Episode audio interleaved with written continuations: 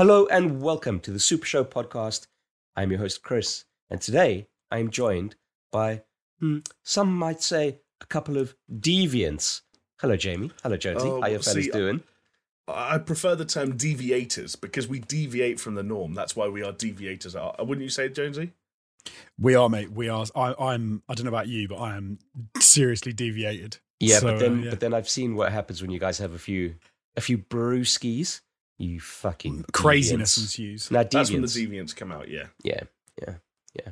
De- I've been known to wear oversized glasses when uh, oversized glasses, leather pants, monkey shoes, and leather uh, pant and monkey and, shoes. and stroking uh, a triceratops. I think. What if we say he's a, he's a deviator by day and a deviant by night? Does that Oh, I like it. There you go. it's true. I like It's it. true. Well, No one's anyway, got any idea what the fuck we're talking about. no, no. We are a podcast where you are not going to know what we are saying because it's all in jokes. But hey, try and worm your way into that one, fellas. Uh, but yeah, we occasionally talk about some games, and there's no better time to be in the gaming know than in and around E3, right, Fuck fellas? yeah. Can, but before we kick off, can we have a little bit of housekeeping? Because uh, just so just to kick, get people in the you know, in the zone. So Chris is particularly husky today Mm. Oh, because yeah. he's got a bit of a throat thing going on. So he's not been smoking 20, Don't say a throat today. thing, He's, he's got This a is- little, a little is- this scratchy is- throat thing. mate. This is internet radio. You don't say a you don't say a throat thing. Jesus Christ! Look. Oh, true. okay, Actually, I went down on Catherine Zeta You- well, Jones, that- and I got the throat cancer now. Just fucking deal with is it, that, all is that actually how Michael Douglas got it? He just That's what he said, got yeah. he got Yeah, he said it was HPV. She had eating too much HPV. pussy. no. She he because the thing is, if you have HPV, it can give you cancer, right? So she had. I think the idea was she had HPV, but then of course, Pete, then she didn't she get annoyed and come out and go, Why well, now throwing you're just telling everyone I've got HPV HPV. around like everyone. Uh, isn't that a type of glue? Human papillomavirus. Oh, okay. That's that's slightly different. Okay. When he, he just he ate it. No, because he. So the idea is that she had it, and then he went down on it so much that he got it. Because you can, because guys can get it as well. Because like women get it, and it, and I think the thing is they can not know they have it, and it can give them like cervical cancer See- and stuff. So it's very important. Get your vaccines, girls, I- to stop your HPV. I just but think, men um, can get it, and it can. I think he was trying to show off. You like, you know, when you meet a gay guy who's still in the closet and they're trying to make themselves out to be as straight as possible, so they're just talking in ways that no one would ever talk about eating pussy, and they're like, "Oh, I could fucking live down there. I could eat that shit for hours." you're like, no one says that. Yeah, no I one could get actually. cancer from Uh, yeah, I could I'd- eat a peach for oh, hours. I'd go there. I'd be down there till I got throat cancer. I just think Michael Douglas is trying to cover up the fact that he's, you know, Maybe. Do you know what I just realised? I've just realised we've got the answer to the question of when um, Tony Montana says, uh, he says, "How'd you get that scar?" And he says, "How'd you get a skull of that eating pussy?" And he says, "How'd you get a how can you get a skull of this eating pussy?" It's possible because you can get cancer, There and then go. they have to cut it out, and you get a scar. So I think we've just got a, a new member of the Rose Gallery, known mug rancher, Michael Douglas. Welcome. Um, but the other part of housekeeping I was going to mention was Well, making me sort of take my attention was I've got a bloody fly buzzing around because it is summer. I had the windows open and the light the Oh, light on fuck. to record, and that sodding fly is is. If people see it in front of my camera, it's not a UFO. Yeah, but a hold on, UAP, Jonesy. I mean, now. some people say that you and the fly go back donkey's years. So we, we've mate, we're like an old married couple. I'm not going to hear a single complaint about flies until you guys have seen my fucking spider situation. It is a living hell over here. It's like a remake of Eight Legged Freaks, but it's all s- you know solid. Like it's just taking place within my bedroom. I'm the only one here, and to me, I- the spiders. Am I the am I the only person who actively? I, what's okay? I don't actively. I passively allow the spiders to remain in my house because I hate flies, and I'm so psyched. well, it's not cobweb, fucking 'cause working like, for you, is it, you idiot? It's obviously I need more spiders. I've got a couple of big juicy mothers hanging out in Oh, corners. As if no. that fly went past. No, don't. a juicy couple of big mothers. juicy mothers. Don't ever refer to a spider as juicy. Jesus Christ. Oh, they're they're chunky legged, chunky legged buggers knocking around in my house. Chunky legged buggers. Let me tell you, if um, I ever see any fucking eight-legged freak, that's it. Oh, they they are done for, donezo. Yeah. I don't want them anywhere near dead. no, they catch flies. I'll go one step further. Okay. I'm gonna the piss you off. go on. I bought a spray off Amazon specifically for killing him. I've got it over there. No. Yeah, I swear down. So I was I was really happy this week because um my my son has been was given sunflower seeds to grow a sunflower for his school. It's like a thing they do. So, so, I- so it has become my sunflower. I've named it Sunny. I water it every day, and it had little green flies on it that were trying to mess with it. And I got I was really annoyed. And then the spiders moved in, and they're eating all the freaking little flies on it. It's wicked. There's like three little tiny spiders who live on that plant now, and they Oh keep it God. Yeah, clear until of evil little until bugs. one night you're sleeping. Those three spiders, they say, you know what? Haven't had a fucking crunchy fly for a while. Let's go and eat on Alex Jones's fucking nostrils. No, thank you. They, Do you li- they, it no, lives in the garden. No, dead. When- dead on sight. Okay, it's like a fucking a DMX movie up in here. If I see them, they're dead. Do you reckon we get loads more views if I went and got one of the chunky leg bastards and just like held it up and let it run around my hand while we were recording? I I, think would actually, I would actually some out. disconnect. I would just like, I, you yeet me out of here as soon as possible. You, you know when you talk about befriending a sunflower and calling it Sunny, that sounds like the character breakdown for like the disabled, the mentally disabled character in like a Tom S- Hanks Simple movie. Jack, Simple Jack. Or It's yeah, like it's like the, the, he has to nurse him back. To, it's like Rain Man Two, except he's got a, a sunflower instead of Tom Cruise. Because so this is the thing. The He- problem is every time, every before he plays a hand of blackjack, he just says, "I've, I've got to, I've got to talk to Sunny too." And Sunny says to Sunny says let's take twist. it.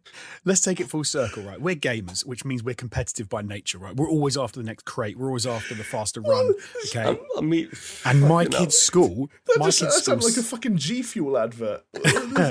my kid's school sent home a pack of sunflower seeds and instructions, and on it it says, "We will be growing these sunflowers into seeds into sunflowers, and then there'll be like a competition at the end where they like weigh the head of the sunflower and see the biggest." And I'm like, "We're we're winning that."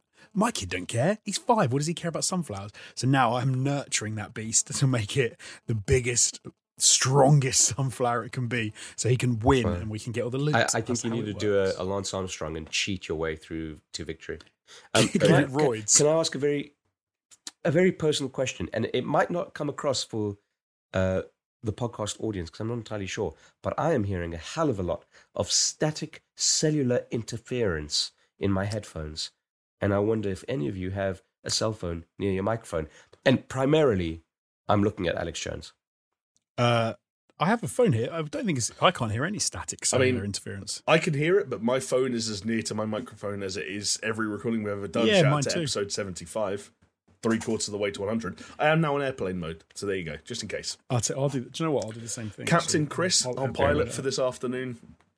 Hell yeah, The the floor is yours. My phone's on airplane mode. I appreciate it. airplane mode. And fellas, we've been going for almost eight minutes now, and we haven't even fucking done the actual housekeeping of saying that we are available on YouTube and Twitter at Super Show Oh, Pod, God. and we're available on podcast platforms of your choice. I'm talking Spotify, iTunes, Google Podcasts, Throat Cancer, whatever you want to talk about, it's there. All right. We are also available on Paisley Radio, which, if you didn't know, it's internet radio available at paisleyradio.com. We are there Thursdays, 10 p.m. Repeat the next Monday.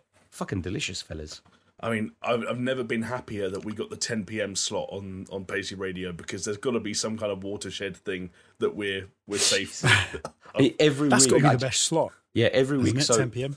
big, big shout out to, uh, well, big shout out to Big Paul Witchley, who uh, you know is is our inside man at Paisley Radio. And every week, I'm I'm terrified that Paul's just gonna send me a DM and be like, "Dude, like it's done. Yeah. It's it's done. So You now. guys Like, suck. what the You just fuck? Are you, you, like- you guys are talking the the weirdest shit. yeah, we, we had to rejig the schedule, put you in the 4 p.m. slot. Turned out you talked about Michael Douglas eating pussy, and then one of you did an impression of Rain Man. Um, so uh, we're gonna have to pull the plug. Well, But thanks for the hard work you've put into this point. Well there you Um, but th- these are these are important things to cover off. you know, that we need to, that people need to be made aware of. So Yes, it's people important to get that out. made aware. Uh, you know what else people need to be made aware of? The new that? Battlefield, fellas. Because Battlefield has been revealed. The fabled Battlefield 6, the one that every single person was saying, hey, the trailer's coming out this week. No, no, no, no, this week. No, this week. And hey, guess what? It actually fucking came out, and it is no longer Battlefield 6 or just Battlefield. It is Battlefield 2042. Mm. I, Oh, I. I gotta say, I dig that name. Even as someone who didn't play 2142, I dig that name. Yeah, it's cool. It's clever. Uh, as, as we speculated before, as the rumors dropped. It is set in near future. Obviously, we're not living in 2042. We might be. I mean, I might have just had a stroke uh, after my throat cancer and woken up in the year 2042, still thinking it's 2021, and you guys are just Wouldn't- trolling me. I can get down. But no, it. that's all right. that would that wouldn't be surprising, Chris, as it seems that everyone is uh effectively trying to say that the year is 2020 again this year. So I wouldn't be surprised at all if um, COVID Jesus goes on Christ, long enough that they'll go, keep just saying it's 2021. Listen, Every, Jonesy, Jonesy's, actually 2042. Jonesy's just got a fucking carrot up his arsehole because the Olympics are continuing to call it the 2020 Olympics and the Euros, the, the football competition, okay, they're also calling it 2020. It doesn't matter, Sorry. Alex Jones. Chris, Am I allowed to do it of my age? Am I allowed to just say that I'm a year younger than I am? Well, we, we did we did mention in, in the messaging uh, today. I think Jamie, you you hit the nail on the head where you said like Alex Jones has just become grumpy about everything. It, there was a time, Jonesy, where I swear you were the most optimistic fucker, like infuriatingly so, and just I, no, I still am. no, People have gone weird. Oh, it was, I it, am. it was because Battlefield looked a bit shit. Yeah, it was Battlefield, Horizon. There were a few other bits and pieces, but Far just a- Cry. yes, Far Cry, a string of things that you just. don't get me wrong, it's part of our jobs to be at least somewhat critical of these things and poke holes where we see holes that need poking. But it was just. I want to be positive. I'm happy when you're happy, Jonesy. You've got one of those personalities where I want to see you smile. Okay. Do you know? Do you know what it is? Is these days everyone is either insanely like with something or insanely happy they're at a 10 or they're insanely anti something and they're at a zero and I, and it it really bugs me like everything has to be like one like g- black or white 100 or zero. Jonesy, and i'm like just- you know what we need we need some middle ground some Just- grays mate, in here have you been Let's on Twitter keep it lately? It, it- it's all about the Elden Ring, buddy, which we will be talking about later. But- FYI. jonesy's got i bet i a i bet point. you everyone's saying they're all at a 10 Well, it, it's I, actually. dude, I, I, I, on, on, sorry, Jamie, because I, No. I, I have to jump in here because on Twitter I am seeing people that I follow who uh, fucking wouldn't even know what a difference between an Xbox and a fucking DualSense controller is, right? And and they're like, oh my god, Elden Ring looks cool. and you're like what who what are you It's doing like, okay, weirdo. Anyway, God, sorry, Jamie, I, I, I interrupted you, and No, from the no, bottom no, of my heart, I don't care. Carry on. And that's that's podcasting on Discord, baby. That's the life we live. I was going to say that the whole thing has exemplified exactly what Jonesy is talking about, though, because it does seem like the reaction is very much is that Elden Ring is a ten out of ten game within like a one out of ten stream, which is like the, it can, again because everything's so binary, it has to be the best thing in the world, or the worst thing in the world. But I like to think that our takes are never that binary. We do have a weird habit of being one positive, one negative, one on the fence. But generally, like I don't think any of us are zero out of ten or ten out of ten on Battlefield, are we? Mm, no, I'm no I'm, no i I'm, don't No, so I'm I'm very positive on Battlefield actually, and uh, yeah, well, should, should we just talk a little bit about what Battlefield 2042 is? Yeah, let's do it. So obviously we spoke about it being near future because in the trailer there was like fucking those little Boston Dynamics Robo Dogs. Hell Which- yeah. To be honest, Yeah, look, they looked a look little bit too dog-like to me. Like they gave it like a little head, and I, I think they fed it like a Scooby snack or something. It was a bit weird. Um, i think But that was probably my favorite thing about the trailer Yeah. Or just that dog.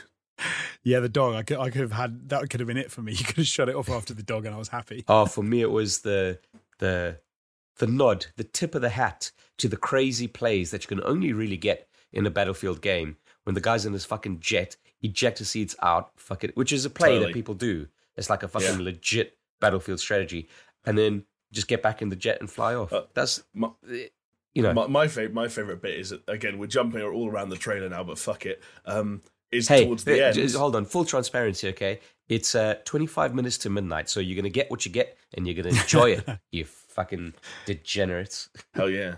I was gonna call out though that when towards the end of the trailer, where so obviously big uh, storms and hurricanes and sort of dynamic weather events appear like they're going to be a fairly big part of the multiplayer component of this game. And obviously in the trailer we saw a big hurricane enter the battlefield, and I liked that you have the shot of all these soldiers running away uh, from this hurricane together, and in the middle of the road there's this three wheel tuk tuk that three of them are in, and I'm like, yeah, okay. I, if you're going to go for this whole sort of, as you mentioned, Chris, with the jet, if you're going to try and bring back the quote unquote battlefield moments, Yeah. like there's another point where a guy drives a quad bike off the top of a skyscraper into a helicopter. If you're going to try and bring them back, then let's just go. Let's open wingsuits inside hurricanes. Fuck it. Yeah. Like, why not? Yeah, let's exactly. do it. Spoiler Yeah. alert: it doesn't work. You get sucked up anyway. Well, there we go. There you go. But yeah, they are promising uh, next level of uh, what do they call it? Levolution or the, the destructive environments, which will yeah, they're just taking it to the next level, like Hydrobot. Okay, just fucking deal with it. I'm I'm antsy today, fellas. I don't, I don't know if you've uh, figured it out. All right, I'm I've got like a sinus infection, and I'm tired, and I'm cranky as fuck. So this is this is the world we live in, as you say. All right, but other than that, yes, Jamie touched on it. There is going to be some some form of dynamic weather effects, which kind of ties into the idea of it being in near future, where pff, guess what, Paris Climate Accord fucked. You know, no one followed it, and that was our last chance, really. So End of the thanks. world. Yeah. oh Um, no! Cue, cue a load of people complaining that they're bringing politics into gaming by saying that they're agreeing with uh, global warming and stuff. Like, I Oh, can th- there was see there, no that that stuff has already happened. I thought you were being no, it hasn't. I swear on my Is it really? that- Well, because basically they've done the classic Ubisoft thing of like they've Ubisoft? made a game. Yeah, it's in they've they do what Ubisoft Oh, do all the oh, time oh, when yeah, it comes yeah, to okay. politics, where they basically they've made a game that very obviously has things to say, and when people point it out, they've gone, uh, "Sorry, no, our extreme weather thing that's nothing to do with politics. It doesn't matter if it was brought on by you know the." You know, global warming and people, people, blah blah blah blah blah. Like they basically said, our politics are not political. Sorry, They've, our politics are for gameplay purposes only. I suppose it could be the case that the the weather stuff is part of um, something that uh, gamer controlled, like some sort of weather thing you can control in a game and almost Nah, use as a don't think so, mate. I think this is going to be. I mean, I wouldn't have thought so, but as, I guess there's, I guess it's a possibility, right? I mean, If you So, could effectively, like possible. you did in Warzone, what you could activate nuke. Um, sorry, uh, you could, um, you could sort of like bombard certain areas of the map, couldn't you? Um, In, uh, Yeah, I don't, I don't latest think it's going to be iterations. controllable. Jamie's got the scoop, it seems. I've got the scoop. A developer at Dice LA has explained that Battlefield 2042 is not political and the climate ravaged setting is simply there for, quote, gameplay reasons. So they were talking to IGN, and IGN asked them about their political themes, uh, despite having the player take on the role of a citizen displaced by war and climate disasters. So, for anyone that doesn't know, Oh, okay, right. this is basically a huge all out war between the US and the Russians, but like the soldiers are like non non-patriots or non-pats they call them. So it's basically a war between people without a country. Um, Right. the quote they said is the reason we decided to go down this route is so we could create a narrative with this world that we would create through the eyes of the no-pats. We want to get more spectacle in there and more massive events happening. The setting fits that perfectly blah blah blah blah blah. It's for gameplay reasons across the board. So everything they're saying about the presence of US and Russia, climate disasters, Yeah. and so on and so forth, for gameplay reasons, not politics. Yeah. I, can okay, can I be can I be the slightly grumpy grumpy Alex Jones and say I wasn't massively taken with the trailer. Um, it is just a CG trailer. Obviously, we have we're going to have to wait until we sort of see the gameplay. I think it's the what says the nineteenth. Was it they said they're going to see some gameplay? It's going to be at remember what they the said. said. 13th. Xbox Bethesda showcase 13th. over the weekend. Um, Yes. Which so I'm really looking forward to seeing that. There's something that kind of I'm not rubs me out the wrong way, but when you've got a game which has a has a big trailer, big release, and you know everyone's really excited about, and then you kind of show the elements of the game that are gamer made. So those sorts, like we were saying, those moments jumping out of a jet, shooting it with a um, rocket launcher, driving an ATV into a helicopter. Those are the sort of elements that players discovered you could do in Battlefield, Yeah. and they're very cool. But for the developer to then take it and to say that's what we're going to showcase, it's almost like saying, "Hey, we're creating a sandbox, and this is how you guys like to play it." I almost prefer it when they just say. This is the cool world we've created for you, and then and they wait and see what the audience does with it.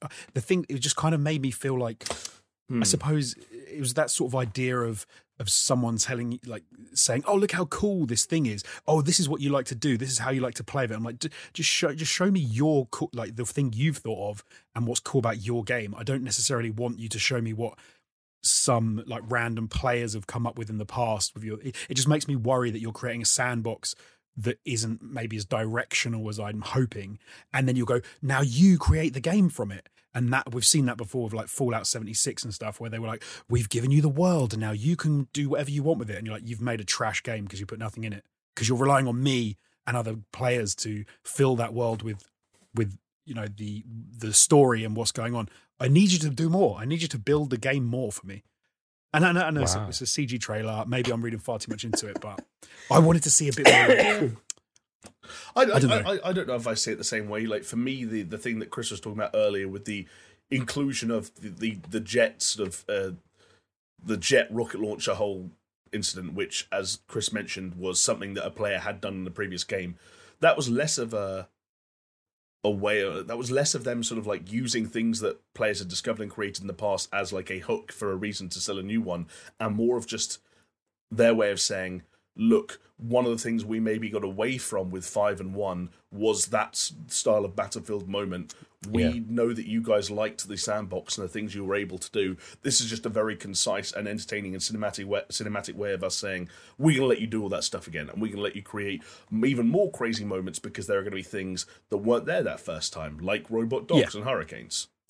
No, that's uh, that, that's yeah, that's totally fair. I suppose in my mind, I would like it if that was if you had the the CG trailer, then you had the gameplay reveal trailer, then you had the wacky third trailer where you were like, look at all the crazy stuff you can do. I I suppose in Yeah. this, I wanted to see more of the dest- like an idea about destructive scenery. Although that's not gameplay, I wanted to have a good idea about. But you got that the- though. No, but I want I wanted to see it more kind of in.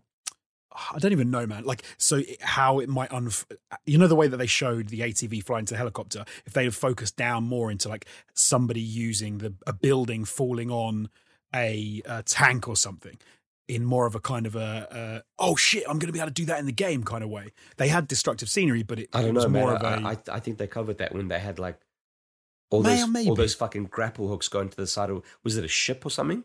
Like a, the hull of, Um, a sh- of a ship with a some- Yeah, there's a, like a and big, pu- and it yeah, and they pulls pulled down, it down, like, and you can go fuck. inside after that. Yeah, Yeah, think- but I, that to me looked more like the you know the thing they had before where you had these the moments in the battles that were kind of pre-scripted, and then you went from the building standing up to the building laying down. It felt that felt more like that, which I don't want. I don't really want those pre-scripted things. I want kind of anarchy where you can blow up a building, any building you want. Not so much of when you get to both. minute ten in the game and your energy bar reaches this level, the building falls down. Like because that's like Yeah. prescribed anarchy, which I was I don't know. I, don't I, I know. hope Maybe I'm hope there's both. I hope we get sort of the more predetermined large scale evolution, the kind of thing that has to be predetermined because of the sheer Yeah. scale of it. Um, and I hope we also get an element of that sort of that battlefield. From for some reason, the game that I always remember in the most was Bad Company Two, as opposed to like three or four. But like, hey, I've got a grenade launcher attachment on, on the underbarrel of this assault rifle, so I'm going to blow a hole in the side of this building that the, this guy's Yeah. hiding in, and he's just there because Bad the, Company the two for me as gone. well.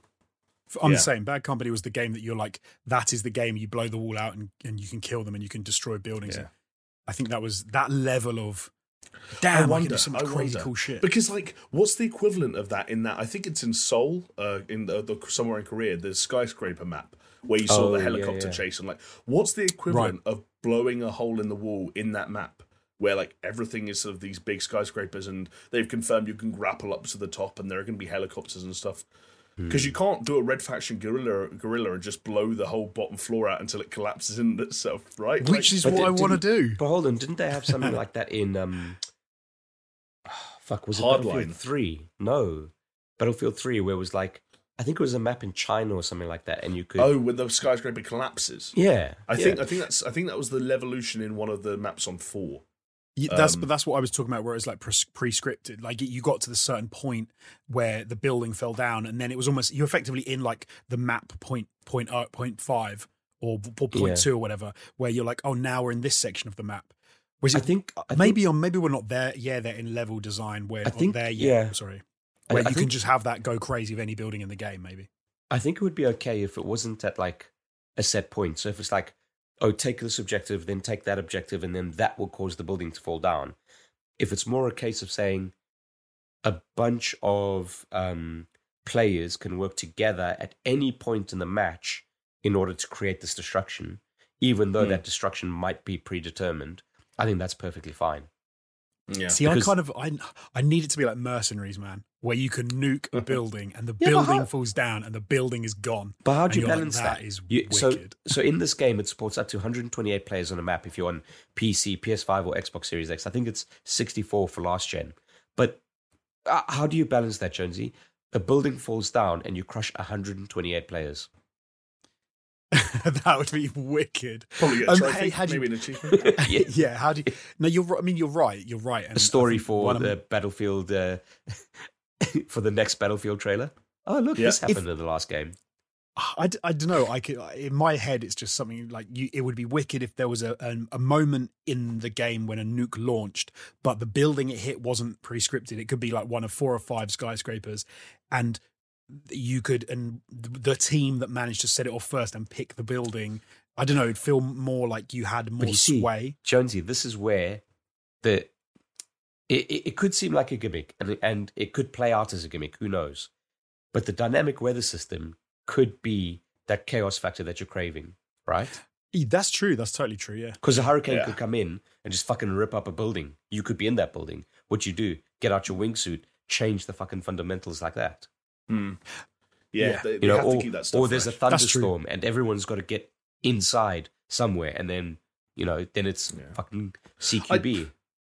There is a part of me though that does know what Jonesy means, which is that I think there's an element of this game which is that Battlefield hasn't actually been away for that long, but it feels like it's been away for a little while. Certainly, Battlefield in a modern or close to modern setting has been away for a little while, and I think when you talk about this this in the context of this is EA and Dice putting their all into this brand new game. This is the first Battlefield game running on next gen hardware, even though it is also a cross gen release. It's also the first Battlefield game like for a long, long time, as far back as I can remember, to ditch a single player campaign completely. Yeah, To focus entirely on this multiplayer stuff. There's a part of me that just wanted this to come out of the blocks and say, here's something that you just, here's a multiplayer experience unlike anything else. Whereas Yeah. maybe what I'm prepared for now, and we'll see on the 13th, Yeah. is something that's just like Battlefield 4 turned up to 11. But by the, by the same token, I'm ready for Battlefield. Like Call of Duty's been a good servant to me for the last couple of years. I didn't really dig Battlefield 5 or Battlefield 1, but I'm ready to to dive back in. And uh, I, I didn't put the bullet points down because I wasn't 100% sure on the details, but uh, they've mentioned some great quality of life changes uh, that I've heard sort of anecdotally, like this idea of. You know how conquest mode, which is where you have a bunch of points across a huge map that Yeah. the Yeah. team teams are trying to capture. Apparently, they're going to be kind of like stacked and objective based in such, such a way where they're trying to like funnel more fights to certain areas to not spread people out too thin. And they're also doing things like obviously your rough thing in Battlefield is if you have to spawn back at your base and the nearest relevant objective is miles away and there are no cars around. So now they're doing things like you can call in drops, so like get vehicles dropped to you in the middle of a match so you're not stranded. I like those quality of life changes. Operators instead of uh, classes, so any operator can equip any weapon. So you might not get stuck as like I'm going to be a medic because I need a medic, and that means I'm using this gun. And now I've got an SMG. Anyone can use any gun. I like that stuff, and I'm ready to really sort of give it a good crack. I guess.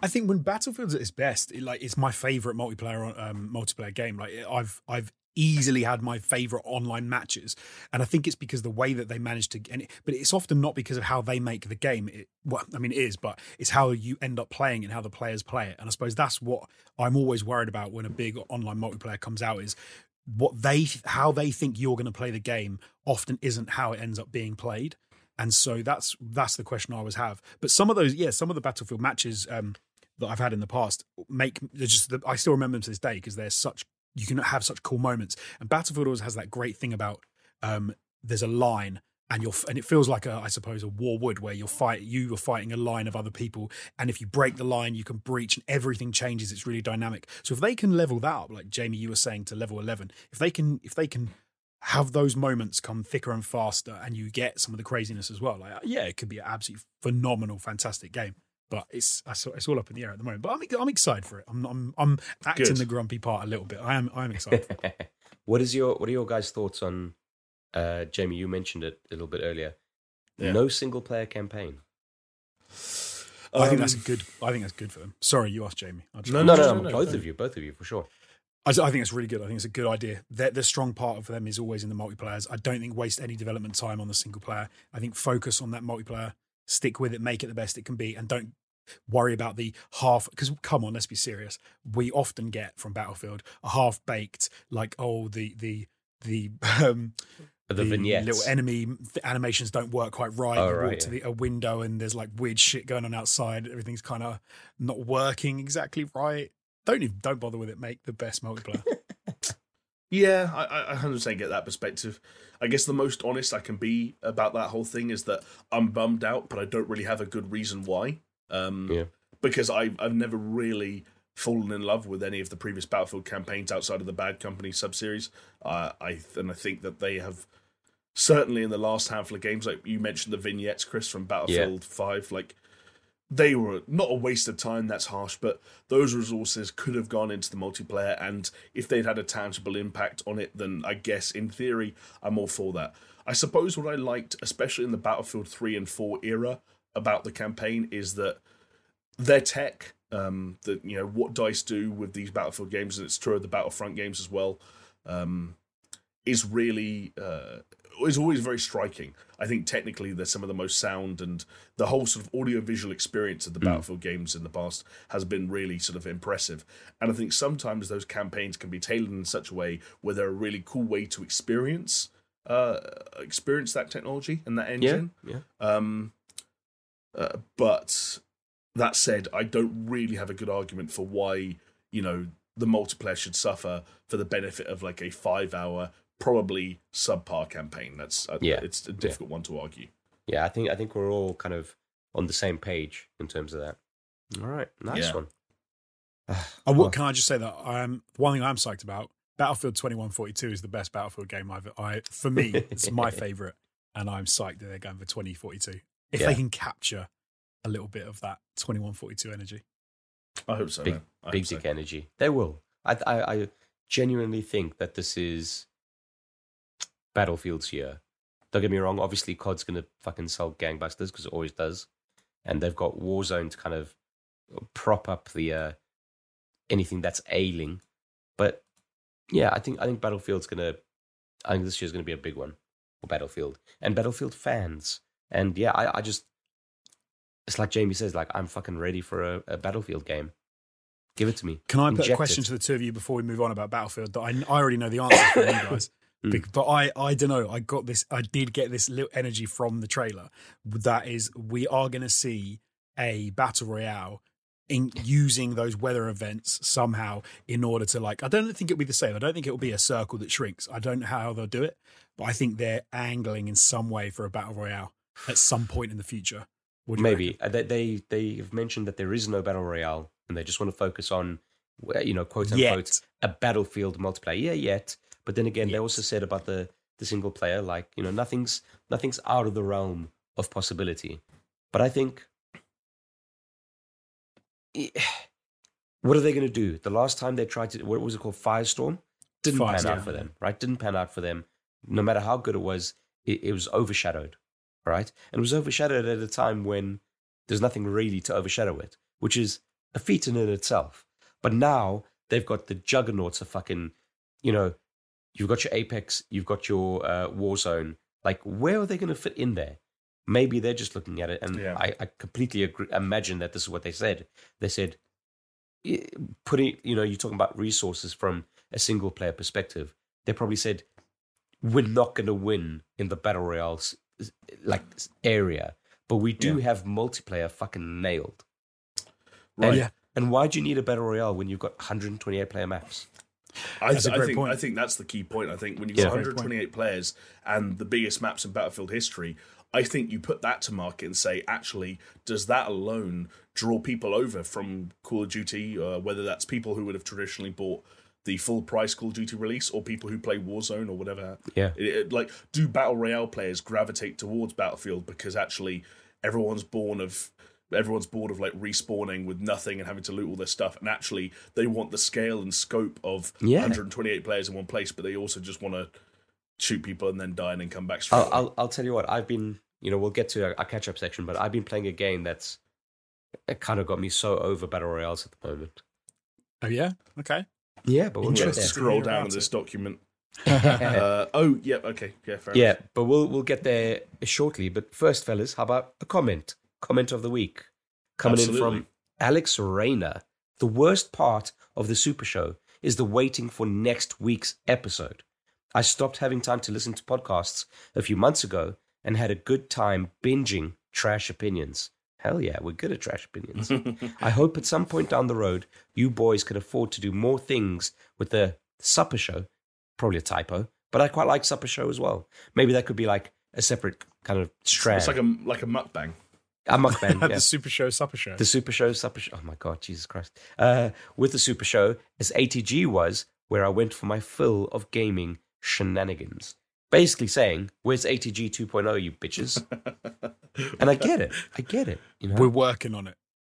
I, I mean, mm, we're not. We're not- getting Are there. we allowed to say that? Are we? al- There's nothing Not to ATG say. 2.0, but you know. We okay, independently, we're working on it.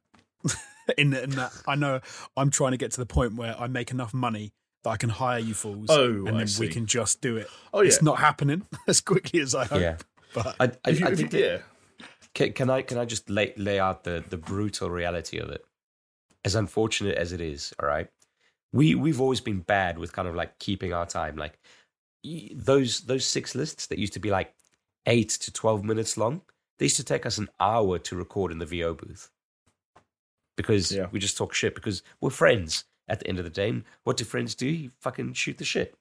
But we're, we're terrible at keeping time and we're terrible at kind of being disciplined and saying, You'll record from this time to that time. We chat for about an hour before we hit record on this fucking podcast. And sometimes we chat for an hour after as well. So the point is this we are spread out across London and outer London. and to try and synchronize our own lives, which, you know, the, the main focus, unfortunately, is not Super Show. Super Show is kind of like our a little dish on the side, as it were. Um, but to try and kind of converge all of our schedules and all of our free time and all of our ideas and try and coordinate to do things more than the podcast, it's been proving more and more difficult, uh, despite our best efforts. Right? yeah, there's a there's a horrible irony in that the uh, as we as we each so, oh, I suppose as we move further away from ATG and we all of us independently get better into a position whereby we can we could maybe afford to do more financially with Super Show, um, we'd have less time because we're working Yeah. for other people and we're doing other stuff, and it just gets more and more. Everything gets more difficult, unfortunately, which is Yeah. yeah. I, which I, I will. but- I will say this though. So uh, recently we put up the um, pilot show for a quiz show that we were developing on ATG. Uh, so that's available on the Patreon. But I've been getting a lot of. how I laughed. it's so funny. I man. didn't. I, Didn't I even fucking watch love it. it. Jamie going fucking high high pitched squeaking and, and No idea and what you're talking about. hopping on one leg. I love it. Anyway, um, loads of people have reached out and be like, "Man, we got to get this done. How- You know, we're willing to help out. You know, speak to the Discord server. I'm sure people can fill in any blanks where you got blah blah blah." And that's like really commendable. And it's not like it's something we don't want to do. Well, I'd love to fucking do it. I would love to the fucking have ATG 2.0 reborn, you know? Super Show is the fucking spiritual successor where p- podcasting is I don't know, a quarter of the content that we put out. I'd love it. Hmm. You know, but maybe we just got to come to the realization that those days are behind us. Never say Yeah. never, Yeah. but you know, Unfortunately, yeah. like it's it's like you're saying it's just time it's time it's time and availability and like so what i think the atg days what people don't maybe realize is we we like and i think you've said it before chris is that we had a we had people paying our salaries we had um we had a lot Yeah. more time to do stuff and we had studios we had camera equipment um there's a hell of a lot of resource behind well- that sort of stuff that we used to do We also didn't have children. we didn't have Yeah. true true. well, but even when we did, like you're, we were at work, right? So we were, we were the nine to five. No, we were know, there. yeah. We were in Yeah. the same room. Nine to you five. guys had to come and More like Well, nine, well, to, okay. nine to nine or nine to ten. well, Well, come on, actually, 11. to be yeah, to be fair, it's like get in at eleven and leave at about ten p.m. With a two hour yeah. lunch. With a two like the, diff- the difficulty of you guys wrangling me for a VO was more like you coming down to the floor below and going, Yeah, coming into exactly. VO. Now it's like you've got to travel 40 miles. And be, yeah, you we, know, we we literally used to go down, smack Jonesy over the head, pull his his chair away from his computer while he was still trying to clutch his mouse and his keyboard, and just drag him to the VO booth, kicking and screaming. times. Totally. But look, Oh, I, I, I mean, I'd, I'd, I'd love to. And maybe there's more that we could do. We, we are kind of funny enough in this past week. That is the reason why we brought up this comment is because we have kind of been having these strange conversations of like, what else can we do and how can we do it? Don't know if anything's going to come of it, but we're aware and we're thinking of things. But to give an example, like Jonesy said he wanted to make a video on um, Star Citizen. It's it's difficult, you know, because we're writing our own scripts. We're kind of sending it back and forth to each other. Jamie had written a script, a very good script for Army of Two. Uh, hopefully, Oh, we'll did see we it- not make that in the end? No, There's a weird. It's actually a weird thing in this. I think what Pete writing scripts, recording stuff, and then making videos like we used to do in ATG is actually quite a difficult process because it's there's a lot of sitting down, recording, da da da da da, and you- and you have to make everything on the back end. I see. Yeah. I'm still hopeful that we can maybe the the um do things where we can get together, record, and then we've got the footage, so we en- we can make stuff. yeah, Uh, but again, it's it's it's hard. It's yeah, it's it's time, it's money, it's it's a whole load of other things. Yeah, So- so I, I think for us, it's kind of just trying to think of what it's a mixture. What do we want to do? What do we think you guys want to see from us? And what is doable in the resources that we've been given? It's a bit of a harsh reality, but hey, there you go. I'm still, so I'm really hopeful. I don't know when. I was hoping it would be this summer, and I probably won't, unfortunately. But I I really want to do that thing I said where I get we all get together and then we do the recreating things from video games.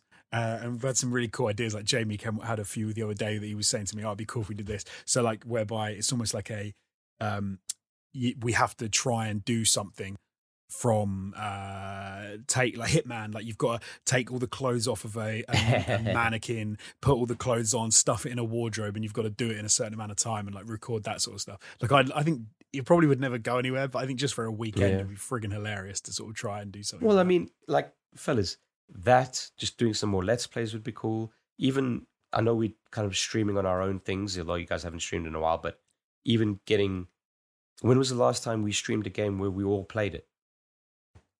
Right? yeah very true Uh, we need to Re- do that and we need to do that resi 8 Resi 8. Um, other things like best game ever. It was nice. It was decently received. Didn't get many views, but the people that did watch it kind of enjoyed it. And I remember as soon as it came out, Jonesy, you messaged me, like, right, where's when's episode two? and it's like, well, it fucking took me longer than a month to fucking get around to it. 2020 that's actually 2025 Yeah, exactly. Well, 2042. Thank you, Battlefield. um, but yeah, you know, like the, the idea for that was to do it a lot more often. But it turned out to be something that just took it took too long to make because you needed a decent chunk of time to just sit down and focus on it. But it kept on getting broken up, if that makes sense. But anyway, we Yeah. digress. The Super Show will hopefully always be here. I mean, we've we've only missed one episode in what seventy five attempts It's a pretty good run. Pretty good run. bad. You, you got in a few extra little videos, you know, like the Doom video, which uh, Jamie wrote, which is fucking exceptional. The uh, best game ever. You know, so there's a few things. Hopefully, we'll manage to pull a few more of those out of our assholes. But yeah. But fellas, uh, I guess that's as good a jumping point as any to say, hey, we've got a Patreon where you can support us. It's patreon.com forward slash super show. Now, the idea here is to keep the super show running. And, uh, you know, you are the people that do keep the lights on, the cameras rolling, getting us back every week, except for that one week that, you know, we should probably stop talking about. uh, but I got some names here. These people uh, are really, we've had loads of people help us out, and there's some names on screen now, but, you know, you can get access to our Discord server for as little as $2. And we are on there chatting to people. It's a good time. But in particular, I would like to thank Aaron Cameron, Athletic Gravy, Jesper Camdal Nielsen, Javela Cujo, Lonnie Thompson, Magic Grits, Mindful Pig, Nathan Pierce, Pastors Guild, Scary Omen, Starfall Kid, Zach Cream, and of course the big boys. These dudes, not only do they keep the lights on, fellas, they keep the roof over, well, at least my head. I'm talking about Shell Shock, Hacksaw Book Read, Manuel Guerrero, Peaswad, and the dude abides. Thank you, all of you. Whether I've called out your name or not, if you have supported uh, Super Show over the years, even if you don't support anymore, that's fine. Even if you supported ATG, I just want you to know that it it it truly, as cliche as it sounds, it does mean so much to us. It kind of still kind of blows me away that you know Oh, yeah. people are willing to support us in this way. So thank you. And hey, hopefully we can grow the Patreon, which means we can grow the content mill. Like I, I had a I had a really weird thought the other day. So, the, uh, well, so Yeah. no, I guess it was yesterday. Uh, is that because I, I I I love doing Super Show. Like I like just chatting to you guys about games yeah. once a week. Yeah. Um, if I didn't do this, like I we would barely talk outside of like texting and stuff. I think which would suck. Uh, and also, I don't have as many friends who are like into gaming as much as you guys are. So. Um, I think I wouldn't get to talk about it, but there was a weird thought that I had where I follow a whole bunch of other YouTubers now who are like they've got like half a million subs, they've got like 300,000 subs. And I was like, shit, man, we had like 400 and something thousand subs. Four hundred and twenty-six thousand at our peak. And then and s- I I got Who, but who's, recognized. who's counting? Mate, we, Who's we counting? had I g- we had we had ninety-three million views. That's mad, man. And, and so I got recognized at my local shop by There a you go. random. And I was like, I got That, like, recognized that's in Greece, insane. dude. That's insane to me. Like that's uh that's so that's so insane. Like this that that happened, and it was a thing that now feels like something in the past. I'm like, we need to get back to that. Yeah, it's like We it need- doesn't even matter, need to- right? Like we hit that height, it's like doesn't even fucking matter. Was because you don't at the time. I don't think you appreciate it. Like my my niece, who's like seven, said to me the other day, "Are you famous?" Because I was like, because she was like, "What do you do?" I was like, "I make videos." She's like, and I went, "Hell no." we do like a we are, I do a podcast for like uh, people that like you know gaming stuff. You know what the problem is, Jonesy, is when we were at ATG, we were in fucking um, cookie clicker mode, right?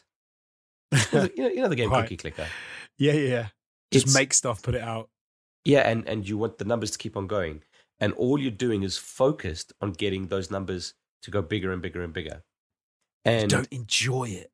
yeah, the the thing, yeah, exactly. You you you kind of lose track, you lose focus because you're always looking ahead rather than looking at what's in front of you. And you know what's in front of you? Friendship.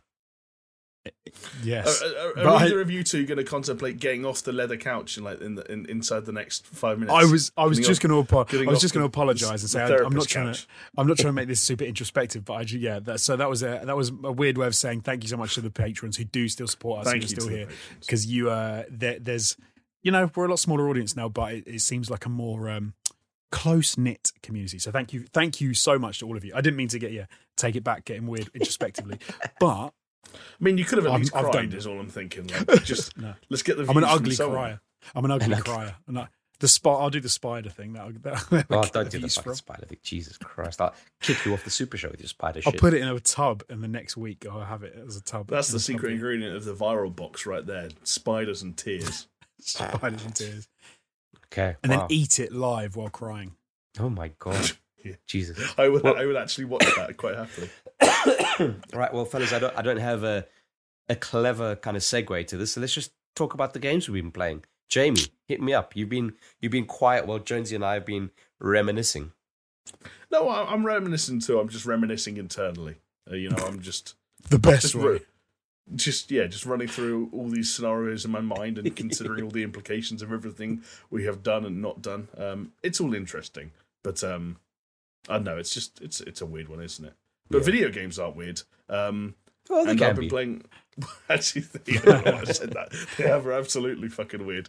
Mass Effect Two isn't that weird though. Uh, actually, is it weird? Yes, it is. I fucked a blue person. That Yeah, I was just gonna say. weird. Um, You are Captain Kirk. You fucked a Yeah. yeah. person. I mean, I- I'm not Ca- Captain Kirk. I'm Commander Shepard. Thank you very much. Yeah, how dare you? that's really fucking insulting. Check your Um, privilege, all right? Yeah, big time. I'm still prepping for the suicide mission uh, in Mass Effect 2. Mass Effect 2 is still really fucking good.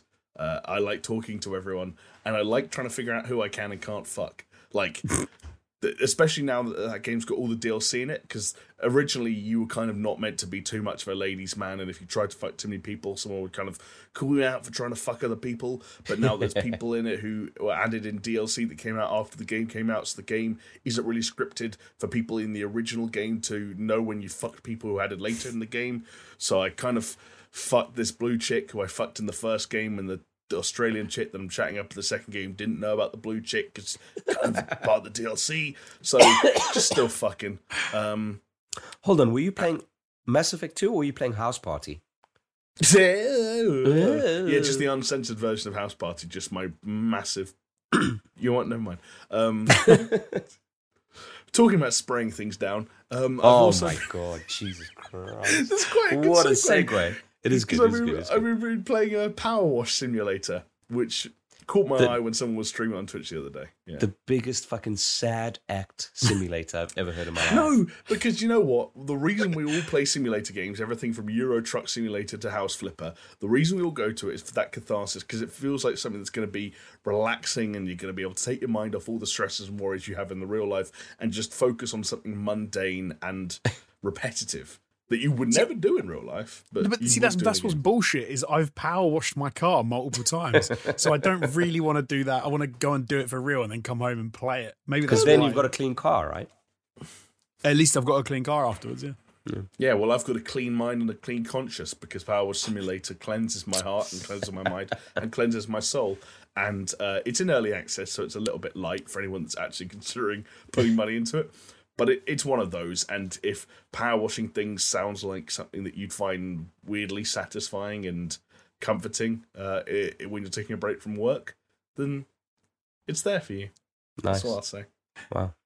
Well, talking about weirdly satisfying, Jonesy, I think uh, I think you got a game that could be construed as weirdly satisfying. It's something that um, I believe I gave the two of you as a bit of homework.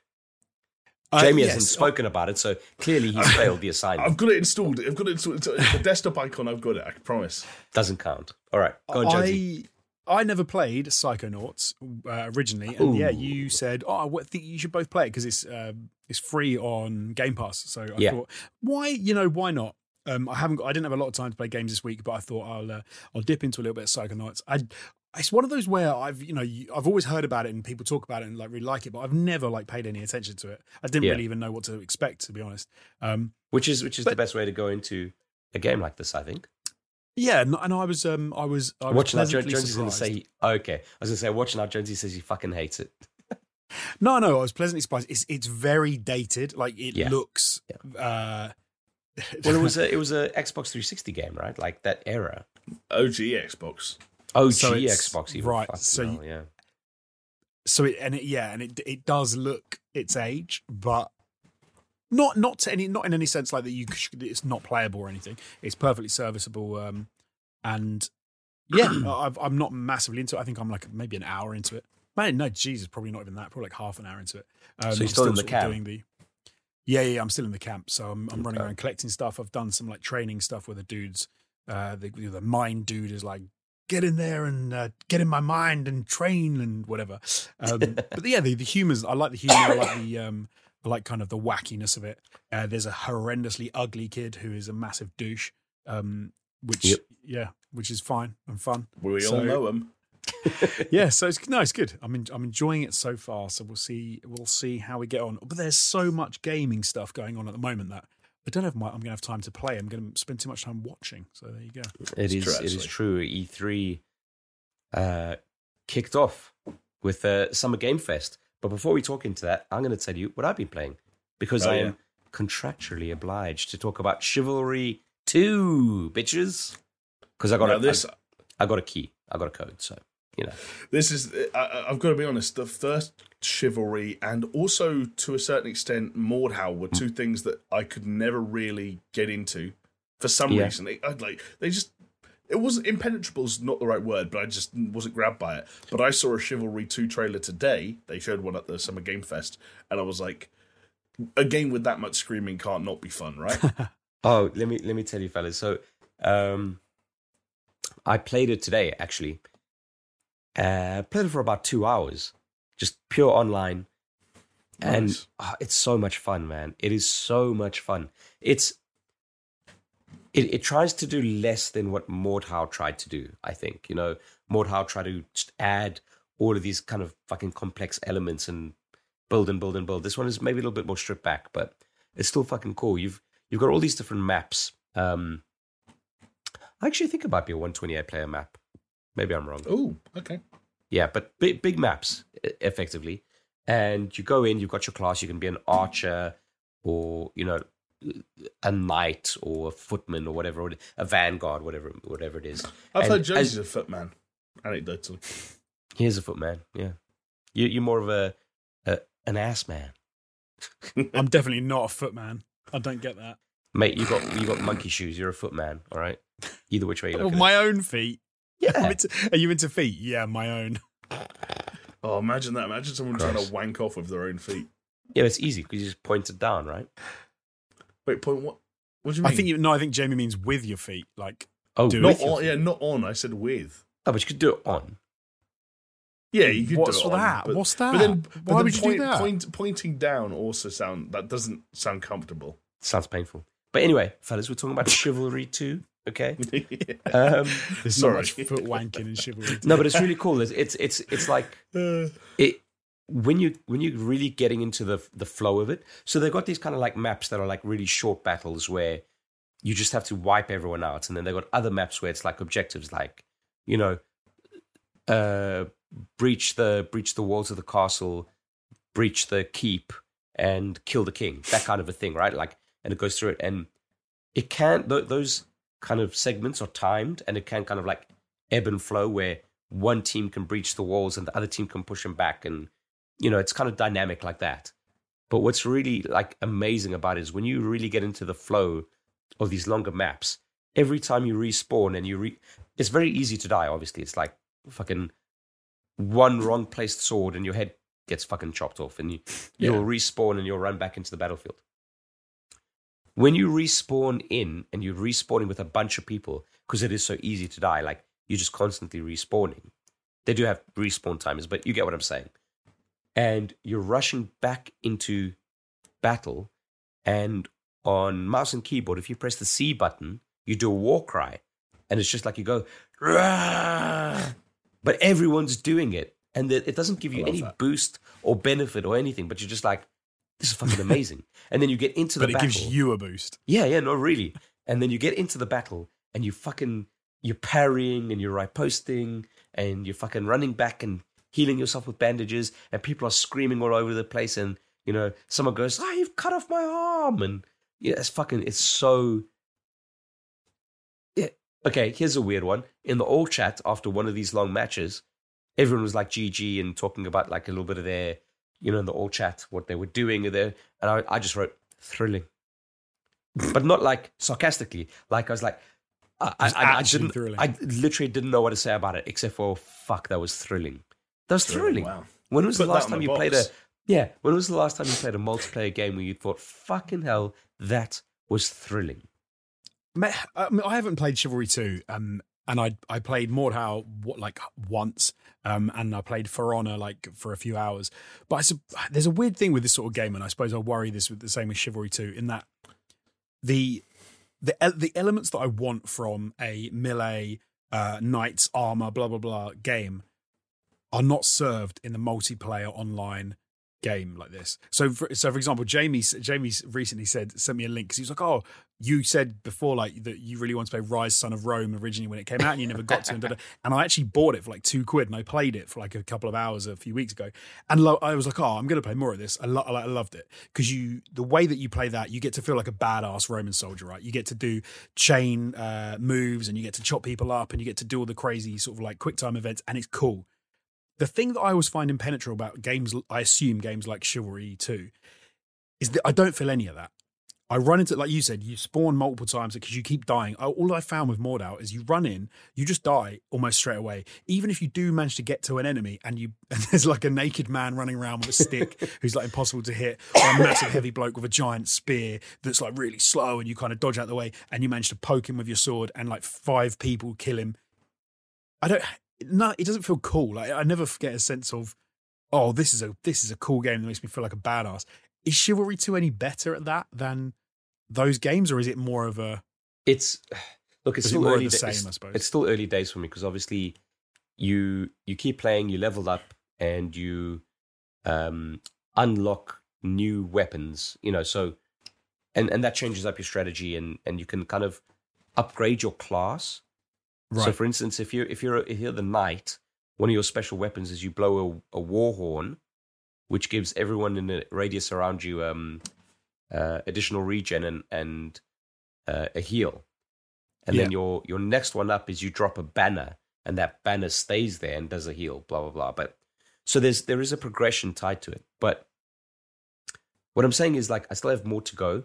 But from what I'm experiencing right now, it is kind of like Carnage, but it is what I would imagine that battlefield to be. But there hmm. are opportunities to feel like a badass. So you might be in, in the field and notice that an archer is taking down a lot of people. Maybe because you've been killed by that archer. So you get back onto the battlefield and you you run Just around like to where he is. Yeah, exactly. Yeah. So you run around to where his known location because players are idiots and they don't really move around that much. And you fucking chop his legs off. And you're like, that feels fucking good. And then you then you go into the fray and there's some like heavy armored knights that are like one knight going against like three of your vanguards. And the knight could take him. So what you try and do is you try and go around him and you use your special you got your fucking war axe and you do a special o- like overhead donk onto his fucking helmet. He goes down, and then all three of those dudes just fucking lunge their swords in him. It's like this is fucking Okay. cool. This is fucking cool. Yeah. There are other times where you're running and someone throws an oil bomb at you, and then you're not sure where it came from, and then someone chops your arm off. You know, it's like, well, okay, Right. you know, I it- it's you know up ups So and downs. I was I was gonna I was gonna say it like it, it, surely the answer to Jonesy's question in any multiplayer game ever is that it's skill based. It's skill dependent. Like it's like asking, can I feel like a badass in Quake? Can I feel like a badass in Call of Yeah, Duty? yeah. Can I feel like a badass in FIFA? The answer is, are you better than the person you're against? Right? No, but that's see that's I would say that's I wouldn't agree in in a game like this because of course if if you Yeah. played it as uh, like a like a like a military unit, there's no battles and stuff where one person just goes running around like a nutter, try, chopping people with a sword and trying to chop people's feet Yeah. off because you'd have like a hundred men or twenty men or whatever all standing together and, and doing the ta- you know using tactics and stuff. But these games never have that never happens. People immediately re- from my experience, which is limited, people immediately respawn and just run into the battle and just start flailing. Like I've it, rarely have I been But- there and seen one person who seems to have what- skill, that like you were saying. You're But- saying then that your ability to feel like a badass sounds like it's reliant on your teammates adhering to what you want them to do, which wouldn't be you necessarily Yeah. being a badass. I, I think the answer probably lies in between what both of you are saying. In, in a game like Chivalry, it's it's it's less about the singular hero and more about the team and the squad, however however you want to call it. Because you could have four people surrounding one dude, but if that guy gets a block off and manages to block all four of the people trying to attack him at the same time, then he could just fucking slice their legs off. Right? Yeah. And he can feel like a badass. He might be the fucking good player. But at the same time, you could have a fucking amazing player who's not focusing on his flank and he could get take be taken out by a Jonesy. Um, I, I feel like I'm taking. I feel like we're having another. Um, what was the thing from Batman? Belfry. The Belfry. I feel like I'm, I'm having a Belfry moment right now where I'm like uh, doing double takes. We're, we're describing multiplayer. We're I describing. suppose, I suppose no, no, but for me, it's, it's, a bit, it's a bit like di- yeah, it's it's different with like I don't know. guns I'm, I'm, and, yeah, and I'm not- melee. Like the, I suppose if s- what so I like if you play Warzone right and you play with a team of good people, I think that when you you have the best plays is when you feel like you're playing like a military unit where you're covering each other and you take Right. other teams and you do quite well. The um, I, I it's probably just I haven't played enough, which is kind of what I'm trying to get at. Is whenever I've seen these games, they just look like absolute carnage. I've bet I don't think I've really seen many times when people play like seem to work together and it just looks like at I remember the last time I played Mordhau and it was I remember it was like a team of knights or a group of like knights or whatever and, and archers trying to kill a naked man with like a, an axe who was just jumping over their heads and chopping people and it looked funny like I was laughing and I had an I had a bow and I was trying to shoot him and I, I kept missing Yeah, but I it. was laughing because he the naked man was killing all the knights and then he did, he killed like eight people and then which is I guess is your point about skill he killed about eight Yeah. but his, Do you know what his skill probably was felt like? No, a, a badass. but Yeah. his skill was jumping up and down on top of a like a, a carriage thing, like Yeah. n- just wearing a loincloth. I don't even like. I think he was bald and almost naked. His skill. then His he- skill was also killing people. Yes. No, no, I'm no, I mean, but the, but when you looked at it, it didn't look like Gladiator. It looked like a naked bald man Yeah. jumping, I, I, and- I would jumping there's and a lot, ducking and a jumping lot and ducking. less of the weirdness of Mordhau in Chivalry 2. Chivalry 2, Right. Uh, other than like some some really funny voice lines, it, it kind of takes itself more like, no, it's it's a fucking medieval simulator. Like I think For Honor tried to get that. I think they tried to make you feel like that, which is why you had the mobs, why you had like the air, you know, defend the areas, why you had the Yeah, stances. And I love that. They, I love that they tried it, and it and you had some cool moments, and you could you with the stances you could lit, you could defend and you could block, and it looked better. But it wasn't a very enjoyable game. Maybe because it was trying to do what I'm suggesting and trying to make you have more of those legit moments, but in execution, Yeah. it's actually like insanely difficult. So you end up with a greased up, bald, naked man all running around donking you Well, with a stick. Jonesy, uh, probably by the time that this goes up, it'll be done. But I am planning to stream some Chivalry tomorrow. Oh, so, I'd love to watch that. I'll be all over that. You know, yeah, it will be available on a VOD at twitch.tv forward slash hot panic. Uh, but yeah, it should be good. You know what else should have been good? And I guess in some ways it was Geoff Keighley's Summer Game Fest, which was the uh, unofficial, adjacent, official kickoff to E E3.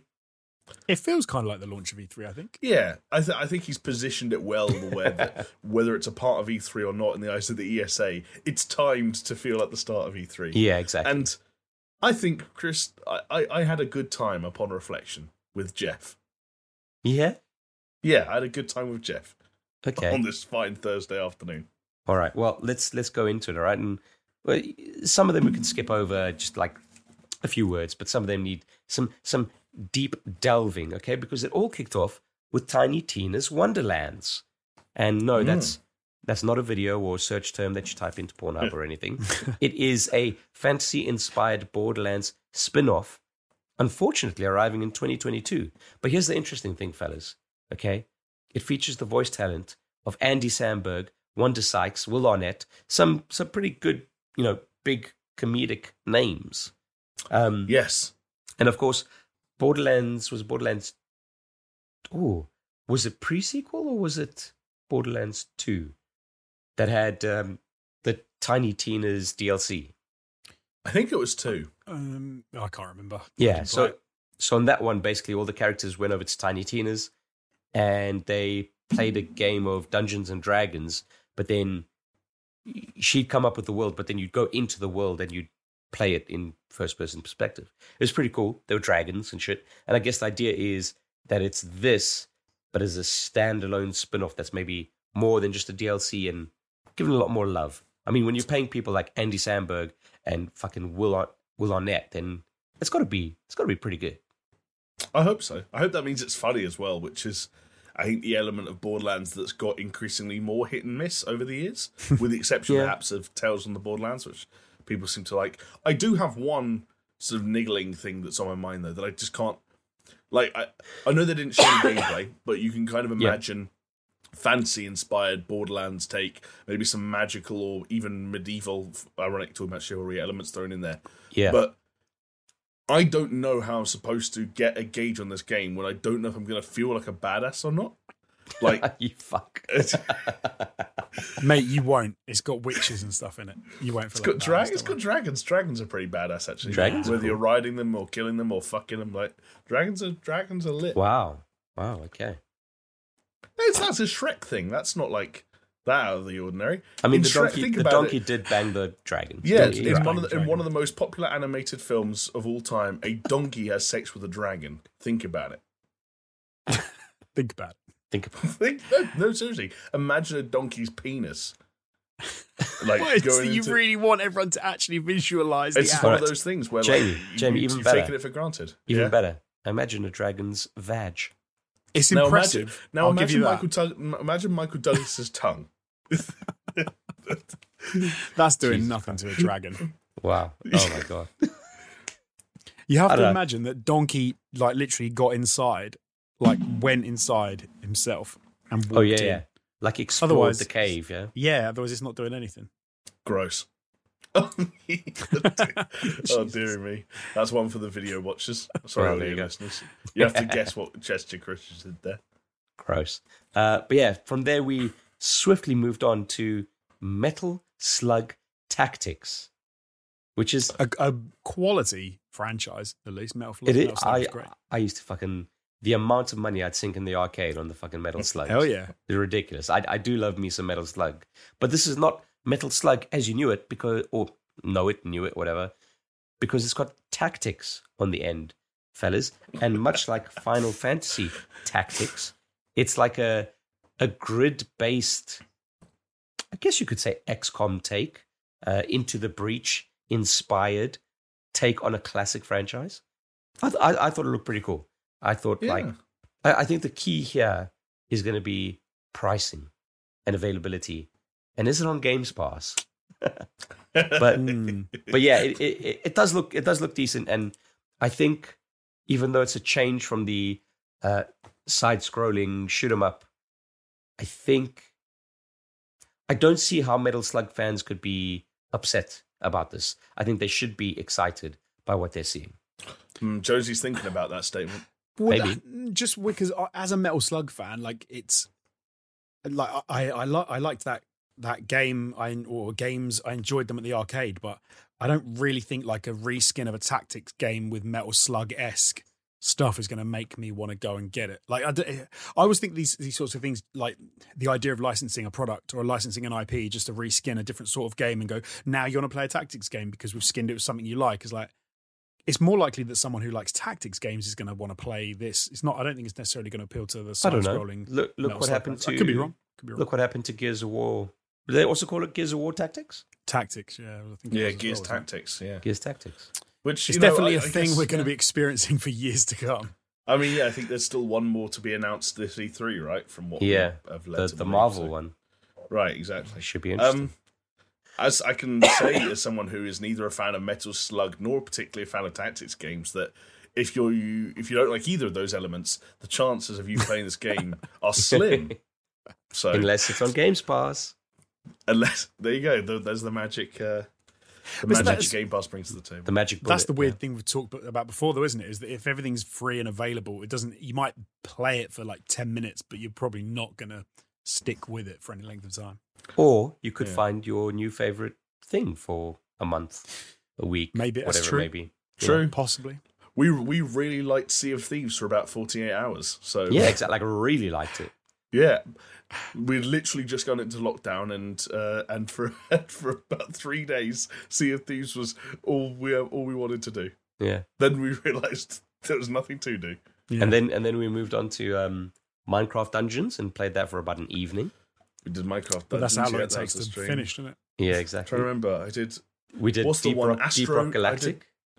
Deep Rock. I did Astroneer with. Uh, uh, there were a few that Steph, Steph, and I yeah. we went rogue. And it Yeah, you did Astroneer, Battletoads and Streets of and Rage. State of Decay as well. State of Decay. Just it was just it was just the Game Pass season, Ear- early lockdown COVID nineteen Game Pass season. hey, well, you know what's cool about playing Games Pass is uh, Xbox are going to bring it to. It's official. We speculated it, but uh, they're going to put Xbox in your TV, smart TV, obviously. But Mm. there should be an app, right? Where it's like, hey, it's the Xbox app on your fucking Samsung TV, and you connect your um, your controller either through USB or Bluetooth, depending on the television, and boom, you playing Xbox games. Honestly, Chris, I'm at end. stunned. I'm stunned that Jonesy isn't rubbing my face in these headlines. I, I, mate, when when the world does it for me, I don't need to. well, the, the the interesting thing, and maybe it's the thing that's keeping uh, Jonesy a little bit tight-lipped at the moment, is it, weirdly enough, uh, Phil Spencer's come out saying that they are, you know, Xbox is not looking to exit the hardware game. They said, if anything, they are accelerating their efforts. But then, uh, Yeah. yeah, they, they, I mean, I think it comes down to like at the end of the day, we don't. No one knows what's going to happen. No one knows how the industry is going to unfold, and it's all well and good saying now they are going to stick with hardware. They're going to like double their efforts, whatever. I don't think anyone really knows. Like we've been saying for years, I've been Yeah. saying for years, cloud gaming is going to be the next. It's going to Netflix of gaming. Da da da da da. But I think it's it's all up in the air at the Yeah, moment. Yeah, but look, really, look what look what happened fucking yesterday. Half of the internet went down. Right? There was no Twitter, there was no Amazon, there was no Twitch. Yeah. Oh right, I see. Oh, okay. For a few hours. It's like, Yeah. okay, so oh shit, my streaming my gaming streaming service is down. I guess I'm not gonna play any games then, fuckers. Yeah. Yeah, but Plus- that's still the. Sorry, Jamie. No, no, no. I think actually the point I make might be rebutted in the, the exact same point that you were about to make. But I was just also just going to say anecdotally, Xbox obviously only seeing a percentage of this themselves, but certainly when you look at PlayStation 5s and graphics cards, now is a good time to be selling hardware because Yeah. it's going as soon as you can make it. Yeah, mental. See, I would almost go, yeah, I'd almost go the other way though, and say now is a good time for services that don't require hardware, given that most a lot of people can't get hold of it. But no, what I, what I was going to say was, um, it doesn't matter if you've got the hardware. If the internet goes down, you can't play games anyway. Um, is you know, there's been um, Depending on the game. nowadays, you- depending on the game, but nowadays, yeah, you you struggle to play most Yeah. of your titles that you've picked up. I was with- I was uh, tuning into twitch.tv forward slash hot panic the other day, and Chris got kicked out of Dark Souls because of a server issue. there you go, yeah, that was weird. madness. Yeah. Dark Souls. Dark, Fuck, yeah, yeah. Why do you need Dark Souls. You need all those notes on the floor and stuff to. Uh, if, you, got- if you haven't got Exactly. them, you can't Yeah, play. Sorry, exactly. you have to reload the bloodstains. Yeah. Kick me out of the fucking game. You know, just remove the fucking messages. Don't kick me out of the fucking game. In fact, do you know what, Chris? You're right. Cancel From Software, cancel Miyazaki. Anything they've got in the pipeline, get rid of it. These guys are the scum of the earth, and I don't want to talk about them again for the rest of the podcast. If that's okay with you. wow. The, the worst one of those experiences for me because it just made no sense was Just Cause Three. I think it was. You can't play that if you're not connected to the internet, and the Yeah. uh, the internet went down when I was playing it once, and it it didn't. It can't. It worked for a bit, and then just freaked out. Didn't save my game, kicked me out of the game, and just went mental. And I was like, "Why? Do, it's not even an online game." Bizarre. yeah, bizarre. Square Enix got really bad for that. Because I remember Hitman was pretty rough as well for a little while. Similar. Do you know what? Uh, EA and Maxis when they did SimCity. Off. Do you remember? Yeah. And it was like, Ki- no, it's, killed all, that franchise. yeah, it's always online. And then people found out like, no, you can play it. It doesn't have to be online. You- and this was after they came out saying like, oh no, the way we built the game, it has to be online because you know checks and balances, whatever the fucking bullshit. Yeah. And then someone hacked it. It was like, no, runs perfectly fine if you're not online. So I did the exact same thing with uh, World of Warcraft. Doesn't have to be online. I hacked it, played it offline, peace and quiet. It is the ideal way to play that game. I like it. Okay. Wow. Mm, weirdo. All right. Moving on from one weirdo to another fucking weirdo. Kojima. He's a genius, oh, but he's a weirdo. I don't think anyone's going to fucking argue with that one, especially if they saw the really strange and odd Metal Gear Solid inspired trailer for Death Stranding Director's Cut. Can I? Can I? Okay. s- I want to know what Jamie thinks this, but I can I set him up? Maybe but I'm. I'm not going to try and annoy him, but I might Okay, do it. because this made me a little bit sad. Okay. Because in a, some sense, it was like I had this weird feeling of Kojima Productions, Death Stranding haven't maybe quite lived up to what he was hoping, um, and so this is almost like going, "Look, I'm the Metal Gear Solid guy. Can you, can you do you remember? Do you remember? it's Let's like- have a, so a whole little trait, like a little weird trailer thing where I'm going. I could almost make Death Stranding into Metal Gear Solid if you want. Is that what you want? Do you want me to do that? Will that make you happy? Jonesy, do you know what? Do you know what it reminds me of? It reminds me of every time Eminem releases an album. Now, don't get me wrong, I love Eminem, but every time Eminem releases an album, he shoehorns the lyric going in. I wrote Stan. It's like, yeah, that was yeah, like and you're fucking- like, that was like Okay, ten mate. albums ago, dude. Like, fucking Yeah. get over it.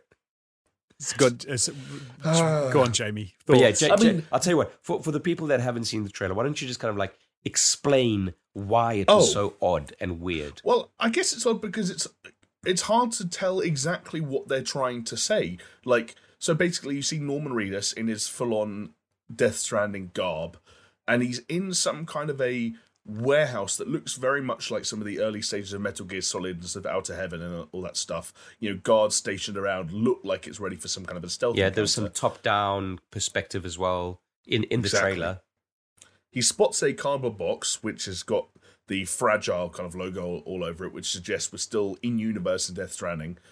Uh, he knocks some oranges out of it, like tips some oranges out of it, and then gets inside the cardboard box where it's like it's open at the top, so it's you just see him squatted inside. Well, no, hold on, hold on. You've, you've missed out a bit because he pulls it off the shelf, puts it open side down on the floor, Metal Gear Solid style, and waits for about five seconds because you're obviously thing. thinking he's gonna. Yeah. Oh, he's and then he flips it over, and it's like, oh, And he gets in and cradles himself, like hugs his knees like a baby. it Fetal was all very stilted, and like obviously Jonesy's right. It, it it is clearly Kojima being having a bit of a I'm also the Metal Gear guy, you know, moment. I don't think it's quite as pitiful as you you made it out to be. Like I hope it's not like a. You that know, was, I that was for your benefit to some degree. I Yeah, wrote it's Stan, Stan. so it's more of a flex than like a anything else. The, the thing I can't wrap my head around is that okay, it makes sense to go back to Death Stranding and act out some of the things that have been rumored to be fair, which like maybe there was cut content, cut cut scenes, cut this, that, or the other, which I'm not sure. I don't Death see Stranding how. needs. There's like fucking no, exactly. Jesus. Like this- Chris, you and I were joking before this. Like, if this thing is Death Stranding director's cut, what whose cut was the first one? Yeah, That- exactly. yes, that was going to be my question because usually it's like the producer or the execs say to the director, "Oh no, we can't do that. Oh no, you can't do that. Oh, we're going to change. it. We're going to do this." Kojima Productions made Death Stranding. He's Kojima. This is him saying, "This is my cut." You're like, Yes. so okay, dude. No, see, What- this is the thing. This is the thing you don't realize.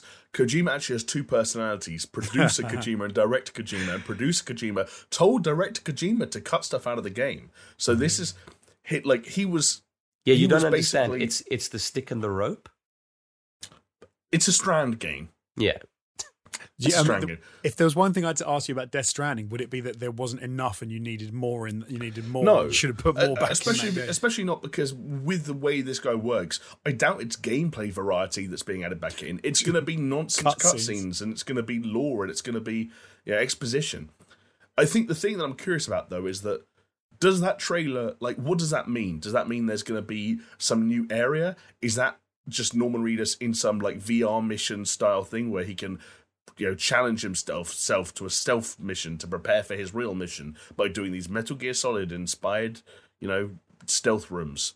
I don't fucking know, but it's cool that something's happening, and I'm I you know what do you know what will be fun to see what Hideo Kojima can do with a DualSense controller. Mm-hmm. That's what yeah, that'll be yeah, fun if nothing fair. else.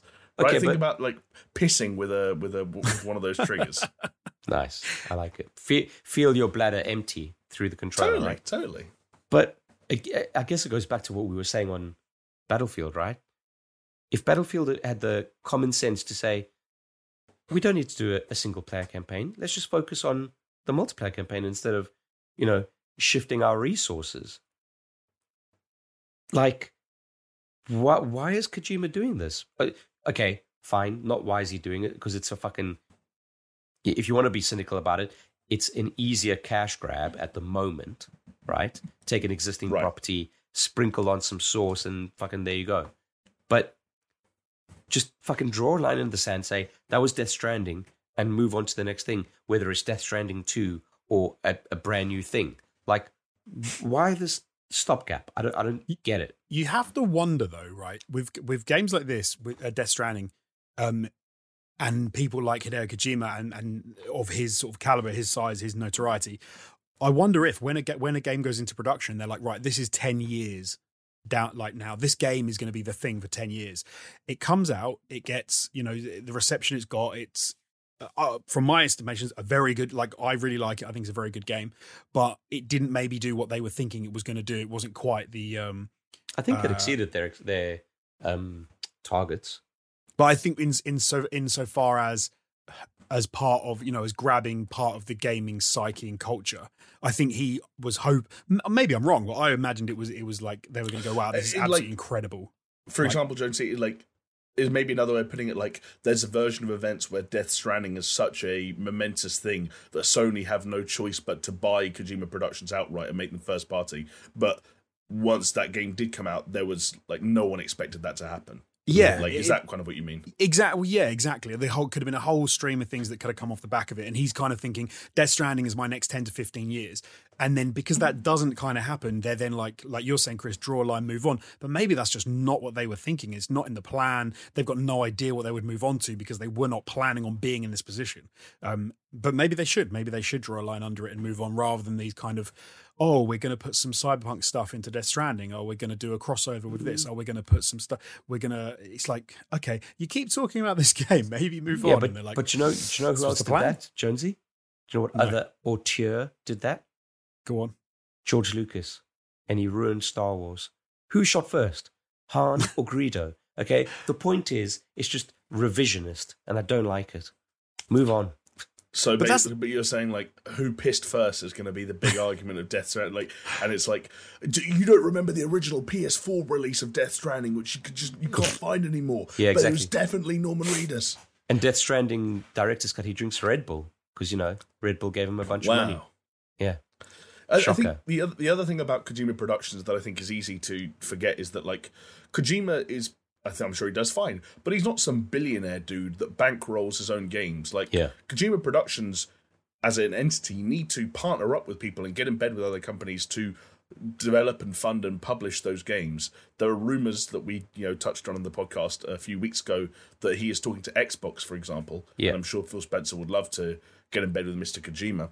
Um, but like and, and I'm sure Hideo is full of ideas and, and, and has done little bits here and there. But Kojima like uh, doesn't get out of bed one morning and is like, right, we're going to go into production on this tomorrow because like who with on who with whose money for what platforms who's Yeah, yeah. publishing it. You know, I think those things, especially given the 18 months we've had, uh, those things probably get a little bit harder to figure out. Um, probably a very weird time to be in pre-production on anything, right? So then To just the it's indefinite. It must feel. So like. then, is this is this even more cynical in saying, while he's still trying to find funding for that next project, that he's like, well, we need something to kind of, you know, link don't A to B. I don't know. I don't know because the other, like it, that we just don't know. Like, is this something Kojima really wanted to do? Is there something Sony are involved in this? We got a Sony and a PlayStation Studios logo ahead of this thing. Did Sony go back to them and one and were like, "Hey, we kind of want some some PS5 games. How about a little bit extra money and you squeeze this out of that?" Like, we we just don't know. We just That's don't know. possible because the the Um, trailer was running on a PS5. So you, you yeah, Yep. you actually, I didn't think of it, but you got to make a very interesting point about Like, Sony they- saying, they- they- "Here's some more money." You know, get, we need a PS5 version. And Yeah, what is could- what is Kojima's PS5 version? The director's cut. Today could have been the announcement of Death Stranding on the Xbox, but no, it's still Yeah. still exclusive. Well, it's on PC as well, but this Yeah, yeah. there's no information that suggests director's cuts coming to PC and so on and so forth. Like it's just hard to know. But I, I will say this: I'm eighty percent confident that by the end of this calendar year, we will. Actually, no. I'm going to say in 12 months' time, so a year from now, Okay. we will know that what Kojima's next game is, and he will be in full production on something with someone, probably Yeah. Xbox. Yeah, yeah, At least one thing, if not more. that's fair. And and the thing is that still that that thing, and whoever it's with, will still get all of us really excited, and we'll all be like, "Oh, amazing! Can't wait!" You know, da da da. And it's not like his name doesn't just print money because it still does. But um, yeah, this this did feel a little odd, but you know, I suppose. Yeah. well, although we're all interested to see what the heck it was about and what actually comes out. that, that that's that's what he brings to the table. If nothing else, is curiosity, right? Like you True, have to true. look. It's like a, it's like an eclipse. It Yeah. might blind you, but you have to look. You know what else you have to look at? The, I can think of a couple of things. well, hey, uh, in this instance, Jamie, the beautiful specimen on God's green earth, which is Jeff Goldblum, because he Oh, helped yeah. announce Jurassic World Evolution Two from Frontier Developments, which uh, I love and hate. Funnily this. enough, I've uh, I applied for a job for them at the end of last year. Didn't get it. Still doing Super Show. Hey, you know what? Just what? saying. Their their loss is our gain. This I have a little love love hate thing with this because Evolution was really good. I enjoyed it. I played that game quite a lot. Yeah. Um, Evolution Two, I'm looking forward to that as well. But every time I see like a Jeff Goldblum, a Sam Neill, whoever it's going to be, and they talk, and you know it's Jurassic Jurassic Park, Jurassic World, Yeah. whatever. A little part of me like sort of really hopes for a first person, um, like Far Cry style, Far Cry Three star Jurassic Park game where it's like you're going to the park and like a proper triple, and I'm always like, no, it's just going to be Evolution. Dino Crisis. yeah. But hey, you get to control the little people in Evolution, so Yeah. there you go. You, you know what I love about the whole Jeff Goldblum thing, though, is he has no fucking clue. He just gets given a Bro. script and he's like, I, I was in Jurassic World? Uh, ev- uh, what? Okay. Yeah, I'll, His I'll read. delivery was so odd. On He's that. like, I'll read I- this. He's, he's an odd dude, but I fucking love him. He's, He he's a said, fucking "I'll read. icon. I've got an auto cue in front of me or a teleprompter to read." Didn't he? Yeah. Yeah, That- which is great. that's Weird that's him. That's that's like it, it's like fucking explaining to your granddad what what a fucking Xbox controller is. He's like, okay, Yeah, it must be very liberating to get to that stage in life, to be married, to have a family, to be rich, to still be relatively in demand and a part of massive major franchises, and then to realize that actually, if you just let all your inhibitions go and act like your true kooky self, people like you even more. yeah, That's just yeah. going to be the most like liberating and like validating thing imaginable as a human being. yeah. Every Maybe time this- I see okay. a picture of Jeff Goldblum, he's having the time of his life. I know this probably makes no sense, but I feel like, but whilst he has been in lots of films, I feel like Jeff Goldblum, the actor, hasn't been in a film since The Fly. Like, because whenever he's in a film, he's just Jeff Goldblum. It's like Yeah. he wandered onto set and they let him be in the film. Yeah, yeah. It's like he Fair doesn't enough. need to act. He just gets there and just goes, "Oh, um, uh, hello," and just does whatever Yeah. the fuck he wants. Right, guys. Then, enough. then look, we got uh, treated to a look at Lost Ark, a Korean MMO arriving in the West this year, thanks to Amazon. And then swiftly after that, Ryan Reynolds made an Elden Ring joke while they're debuting a new trailer for Free Guy. Because you know what? F- Fuck Lost Ark. I mean, I'm pretty not- much. I'm not going said to it. play that. Also, Jonesy Cohere is Free Guy does not look funny. Yes, it does. Get out of it. It's Ryan Those jo- Reynolds. I, I really want to gotta like be it, funny. those jokes didn't land to me, and and Yeah. you say saying Ryan Reynolds like doesn't mean anything to me. I've every time there's a new Ryan Reynolds movie on this podcast, whether it's like Detective Pikachu or fucking Deadpool, whatever, when it- I always say the same thing, and I stand by it, which is that that's a guy who does the same voice and the same type of jokes every character he's ever been, and it stopped being funny for me a long time ago. Yeah. I and uh, I'm trying not to be cynical. I still have a soft spot for the Deadpool movies because they've got an edge to them and there there's some Yeah, laughs. yeah. But I wanted to like this trailer and I didn't get a laugh out of it. That's just me being honest. Yeah. The problem you've got, Jamie, is that you are right. But I love Ryan Reynolds, and so I'm fine with That's that. the like best. every time that They're every so time he good. brings out a film and he's exactly the same, he delivers exactly the same way. His intonation, his delivery, everything is exactly the same. And I'm like, yeah, sure, I'll take more. I of can that. I can I'm I into can respect that. I can respect it totally. So the one of the best, fi- I think the best Ryan Reynolds film as an actor I've ever seen him do was probably Amityville Horror because he actually acts in it. It's the only film I think I've ever seen where he doesn't seem like he's just being Ryan Reynolds. But I, yeah, I'm Well, I'm sold on. on. the whole. Let's not be too quick here. We've also got X Men Origins Wolverine before Deadpool became comic relief. Well, he took that pretty damn seriously. Jesus. You remember that one scene with Will I Am in it? Yeah. Those two were electric. Talk about an on-screen duo. What Dynamite. about oh fuck? What was it? Blade I'm trying to. Trinity. Blade, Blade Trinity? Uh. Triple H is in that movie, and he talks about getting ass raped. That gets a thumbs up from me. He's like he has he- he's the films he's been in are probably terrible. Like The if you pro- put them hey, all hey, listen. Alex Jones, take that back because the proposal is a quality movie. is that the San- one where Sandra Bullock. Sandra Bullock? Yeah, oh yeah. yeah, Canadian. Um, oh, go for it. Sandra Bullock. S- that like if you if you had to put his stable of films in front of you and like look If at you it, had to that put is a his- bad his that is a bad like DVD collection. That is a that, He- that doesn't I'm, look great. I'm looking now, and there are some absolutely atrocious movies here. but Like that having really been said, there's a, there's a fly on my microphone. That having been said, I love Ryan Reynolds. I will literally watch anything with him in. I, I just yeah, I'm just into it into it. Okay, I've got a. Uh, I've I've seen a, a Ryan Reynolds performance in a movie that I unironically like, and it's not. He's not actually the. Co- it's he's the knock He's the drama in an otherwise fairly. Can I guess? Film. Yeah. Uh, burning is it Burning Aces?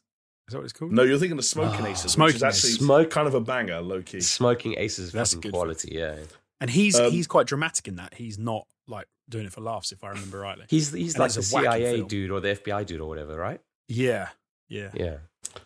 Uh, the one I was thinking of was do you remember Adventureland with Jesse Eisenberg, when oh, he yeah. like he? works at the theme park. Yeah, it's a great and, film. I mean, spoiler alert, but Ryan Reynolds is Kristen Stewart's secret older boyfriend. Oh yes, Fuck yeah. that's a good movie. If you don't like Kristen Stewart, go and watch because because a lot of people don't. A lot of people think she's like Twilight Girl. Watch that movie and tell me you don't like her anymore. That made me like fall in love with Kristen Stewart.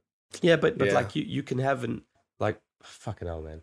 You you could watch someone back then and like them, but you can't say like, oh, I still like them because they've become shit. I watched a o- over Christmas. There was a on Sky TV. There was a lesbian Christmas movie with Kristen Stewart in it. It was terrible, absolutely terrible. Was She's it the problem you Harvest had there was- season? Yes, yes, Yeah. Okay, and it was terrible. Now I agree with you. She she has her merits and she's had some decent films, but you, you can't do that. It's like She's the only good it- thing in that it's rubbish. like, it's like, it's like Angels Robert De. Niro doing bad grandpa. Like you know, it's like Yeah. fucking, you're, you're a far way away from fucking Raging Bull and Goodfellas and Casino, my friend, and and Heat. You know, like come on. But to be fair Come to her, like she's that they they kind of had their heyday. If it's almost like she made a few movies, She's got younger massive than through- me. Exactly. Like so they had their heyday and they made some bangers and then we saw them when they were much older and they had all these bangers. She was oh, much Oh, you're saying younger like when she made Okay, yeah, Twilight and it was Yeah. almost like everyone then it was like oh she's the Twilight girl. The worst films ever made where she's just like all she does is do this. To be fair, in some respects, she was. I'm looking. I'm, I'm, I'm cheating because I've got the filmography in front of me. But she was unlucky to be the Twilight Girl in some respects because she'd already been in Panic Room, Panic Room, yeah. and and Zathura and films like that. Yeah. Um, and and Jumper. Do you remember Jumper? Oh, fucking yeah. Jumper, Jumper was great. Jumper was Yeah. all right. But you know what? Like you could say what you want about um, the the Twilight films, but it made her a shit ton of cash, right? Probably to the point where she doesn't care. She doesn't care about anything anymore. She's set for life. Yeah. And Yeah. and I think she's from what I can gather from like the little bits I do follow about film industry stuff, I think she's trying to do kind of a bit of a Rob Pattinson in that she's doing interesting stuff now. She's doing indie films, she's working with, I don't know, like- man. That that Christmas show, that Christmas movie. I was mean, not uh, this. Christmas thing I, I can't speak to, Oh. and obviously Charlie's Angels is an exception. But a lot of the other stuff, like again, like uh, some of the names that pop out to me, like a personal shopper, I remember being one. There was one where she was in the army. Um, I'm that's that I'm not going to be able to find the name now. But like How a lot did of I kind of forget like to mention? And you've just reminded me. Oh, like- here we go. yeah, Batman. The problems with the production of Batman, and apparently part of it is that Robert Pattinson is horrendous to work with. So I, I, I was I'm that a not- rumor? Where- Apparently, how- apparently this. Wow. Apparently they said I the, heard the, this. the film. I, okay, my sources might be suspect. I won't tell you where they're from because you'll just get annoyed. But apparently there are. Oh, confirmed- okay. I know, I know exactly confirmed where this is from. Confirmed. I know exactly where Then it's they're from. not, they're they're con- they're not they're not even confirmed rumors. They're just rumors. But the rumors are that um, It's the quartering Pattinson- making shit up. Okay, that's Pat- what it is. Pattinson Is it the quartering? It is the quartering. Pattinson Oh is apparently yes. Pattinson is apparently horrendous to work with. Um, that the execs saw the film and were like, "What have you done?" and sent it back for loads of reshoots. But the problem is, apparently, if you believe the rumors, um, the reshoots would end up making the film the most expensive movie ever made because they needed to reshoot so much. Apparently, Just so it make wouldn't another work movie. out. Pattinson wouldn't work out for the role, so he wouldn't do anything to look like Batman. Apparently, he doesn't. He looks rubbish in this. Like the rumors are like a bit much, but epic issues if you believe some of the sources, which Epic did make me chuckle. If you believe the quartering. uh, you know well, what? his, whatever his sources are, I can't I've just remember gone to find his uh, oh fuck, he's gone down the rabbit hole. YouTube. we were talking about Kristen And- Stewart here, fellas. We can get back to it. I just want to say that the quartering has made six videos in the last three hours. About Batman. In the last three, no, Uh, no, I not think he Batman. upload. I think he uploads about get this. Like, he's he's made in the last six out of three hours. He's made a video about Ethan Klein, a video about Oh, right. Battlefield, a video about Review Tech USA, a video about Elden Ring, a video about EA's source code stuff getting leaked, Yeah. and a video about uh, Scooby Doo's Velma getting race swapped to now be Asian.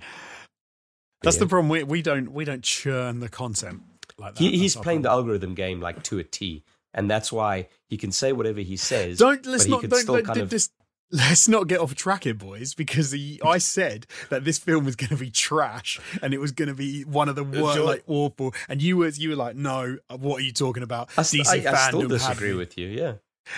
We'll If if the bat if the Batman ends up being even disappointing, like and like below par, uh, Jonesy, you're the first person I'm going to come to and be like, Do you know what? Fair play, you called it. You're on the record of that. But my sort, like I said, my sources aren't great, so let's not uh let's not I mean, that's a You know. fucking understatement, but yeah. note anyway. it down Yeah. But All right, look. anyway. Well, let's move on, fellas. Sable, a game I don't know, has a release date, uh, September 23rd. Then the Among art Us. style looked really nice. what what was Sable? I don't even, I didn't see it. Sable I was think you'd the, recognize it if you saw it just on the art style. It was interesting. I, I will Google it. Okay. They Now had the it- singer. They had yeah, the- Japanese breakfast, Tokyo hotel, loon, to, to, ja- Chinese dinner, Chinese takeaway. I don't know who it was.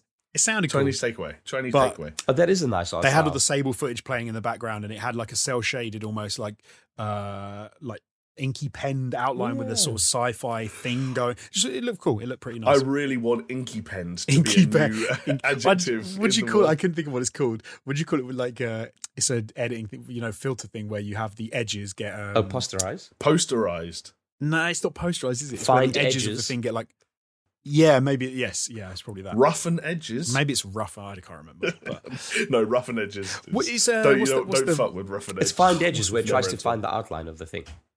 What's the Keanu Reeves film that we've mentioned before on the podcast? Scanner Scanner Darkly. Darkly. Scanner Darkly, where it's got the darkened edges to everything like that. But That's it's sort of a cel-shaded, yeah. thing.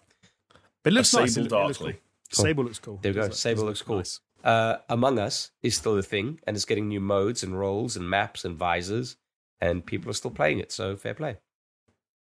Um, moving on. Comments on that about it, it disappearing uh, will have not aged well because that game is not going anywhere. Longevity, my friend. Look, it's a fun game. It, Yeah. it like it does what it does very well, and there's nothing wrong with it. It's not a bad game. Just, no, not at all. just you know, sometimes you got to move on, and move on we Mhm. shall to salt. Like bread. Yeah, like Does what it does very well. Like it's fine. Like there's nothing it's wrong bread. Just slice it, you bitch. All right. Oh, can I give you a, a little tidbit that I meant that I tweeted in the week uh, About bread? Among Us? Okay, About yeah. Among Us. Josie's and- and bread. of the week. It's bringing together Among Us and bread in a glorious uh, uh, synthesis. Um, a chicken McNugget, which are breaded, uh, the, in the shape of the Among Us guy, sold on eBay for a hundred thousand dollars. yeah, I saw that one. Insane. It was. I think it was even more internetified than that because wasn't it also from the BTS meal at McDonald's? It oh was my from the BTS meal, Jesus Christ. Oh dear.